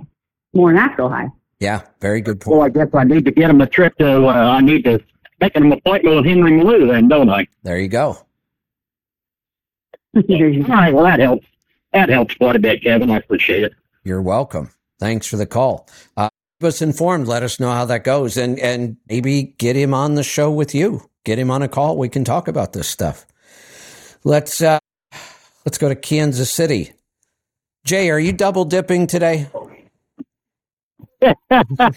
Well, I'll tell you what, man, when I'm not eating good and I got COVID last year and I got back on a sad diet, talk about low energy, low brain power, and now I'm back on uh, ketones and Brayonte, and I can't stop. Good. There you go. I have a million things I want to do and talk about, but yeah, uh, it's good to be back eating healthy and feeling better. That's I got a list here. Stop me whenever you're ready. Okay. Money wise, I know you guys primarily make money off your products in store, but can you guys do a couple of things like Amazon affiliate links and maybe all the products that you you know you recommend to us you know all the seasonings and the everything that you don't have at the store can you not work out a way that when we go to them to buy stuff we can give them a code and you can make some kind of kickback Ken and I have to say, as far as the company goes, I'm the worst offender at this. We've set up Amazon affiliate links, and I the, tell you what happens. I get busy. Mm-hmm. Somebody asks a question in one of the websites, and I'm mm-hmm. like, "Oh yeah, I know exactly the product. Here it is. It's on Amazon." Unfortunately, at that moment, I would have to log out of my Amazon account, which is usually I'm always logged into. Then I have to log into our affiliate. account. I have to go get the link, and it's not that big of a deal. But I get busy and I think, oh, who cares? I just want to make sure they know the product, and I don't use the affiliate link. So I'm the worst at that. We have some arrangements. like okay and it's interesting that you ask this specifically right now. Uh, we would love to work with Sauna Space, and just like we do with Garmin and the other things, we hold the inventory ourselves and then we resell it. That's the way for us to make the biggest margin possible on a product. It also requires more work and warehouse space and all that, but it's the model we prefer. And there's something else there. Then we have also have control of the customer service, which we like. And it's not that any of these companies have bad customer service, but we know ours is outstanding and we like to control that part. As of right now, we weren't able to work out the. Um, hey, hey, Jay, I'm getting a lot of noise. Do you have the, the boom real close? uh, link Oh, okay. that uh, reefer what's going kicked on. on i'm feeling That's okay. All right. We'll we'll figure it out. It's not. I'm going to turn it down just a little bit for a second. There we go. Okay. Uh, so we didn't have time to work out all of the negotiations with Sauna Space as far as inventory and orders, and are we going to hold this in our store, which is what we want. We did work out an affiliate link with them, and that was part of the discount. If you want to go to Sauna Space directly, you can. You're going to pay 15% more. If you use our link that we put on healthytribe.com and on Facebook, you'll get the 15% off and we'll get a small uh, affiliate commission.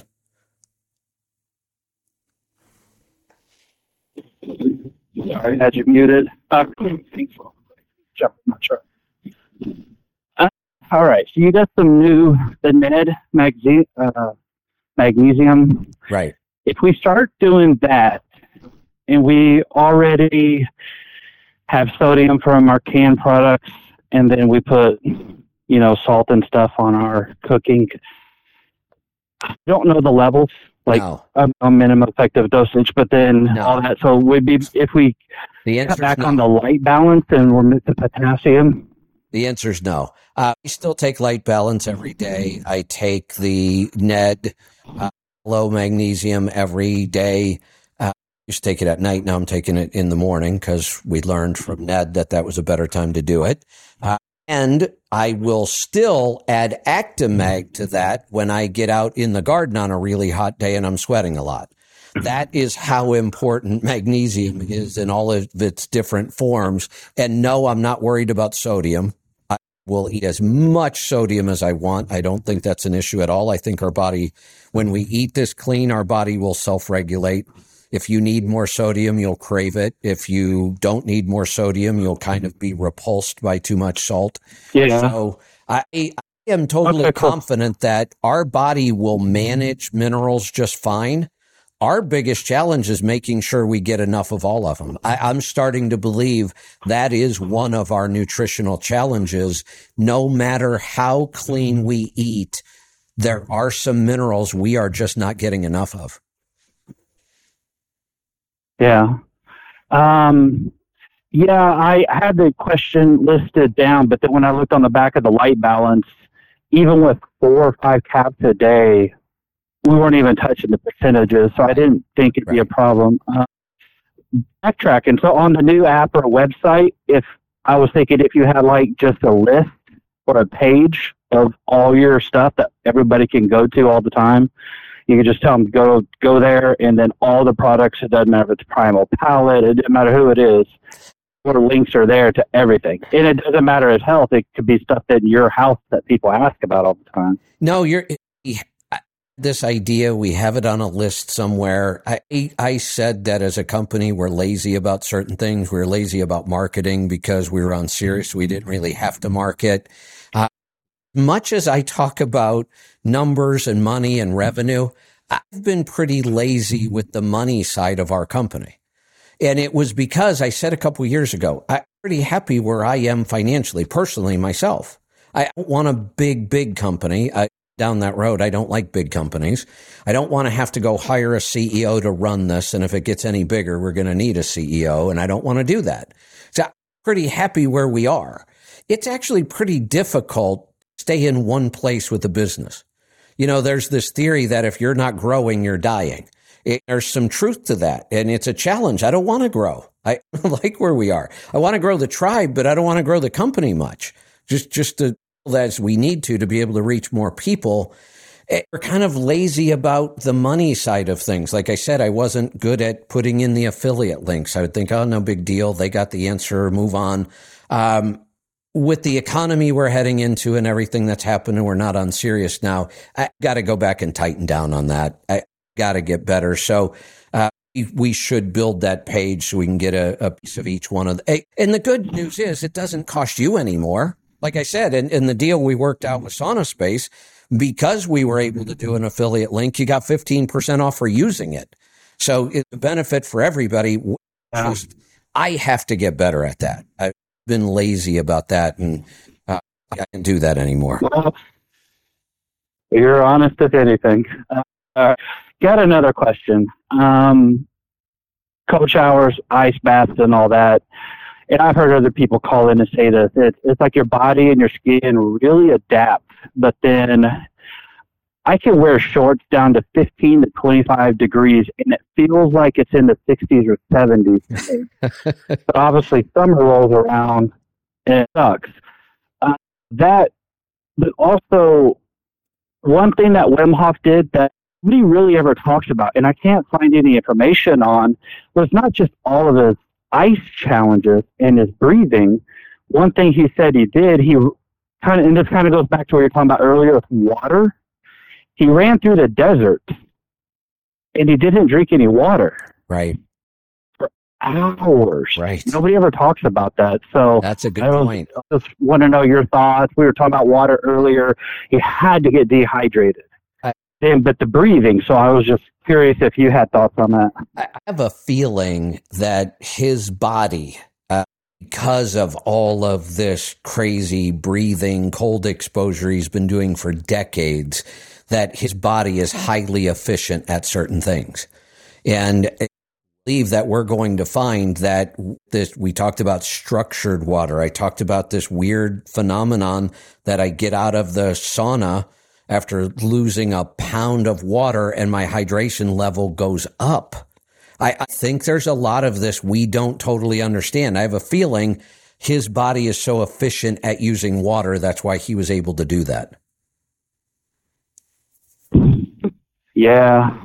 Well, Well, I just think- there wasn't let- any information because let- everybody let's else think repeated something his else. breathing and ice, Let- and nobody repeated that. Let's think about something else. We know that he can control his body temperature through breathing and meditation. He's proven it multiple times, but the proof has always been stick him in solid ice and he can raise his body Yeah. temperature. Well, he can raise it. Why wouldn't he be able to lower it?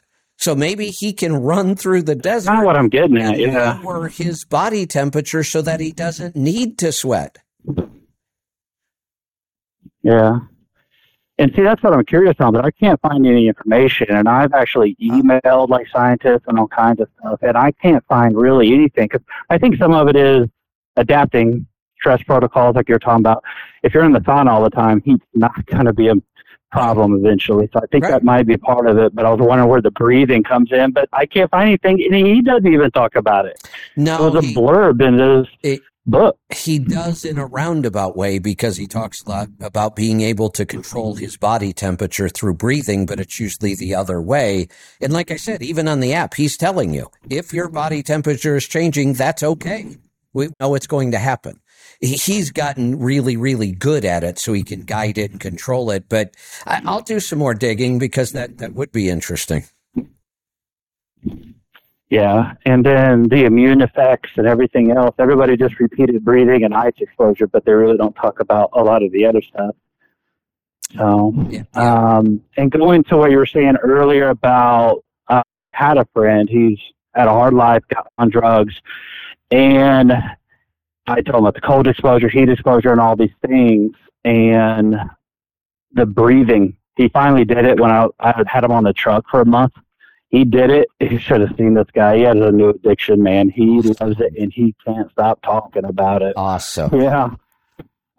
And he hated cold showers. Hated them. Like, you should have seen it. I couldn't even get halfway through my sentence, and he was ready to punch me in the I face. know. Out of the blue, he just did it, and he just loved it. So, yeah, this, all the, I know there's a couple places that are like this, but they don't do everything that you're talking about. Like, I stayed in a place down in Florida, that these places are so expensive. Oh, like Oh, yeah. regular drug users, you know, they're wanting to get off it. They can't afford this stuff. It's ridiculous. It's the thing. You have a captive audience. These people are either there because their their life has become so horrible they're finally going to fix it, or they're there because the court ordered them there. Yeah. Either way, we control their diet. We should take advantage of that.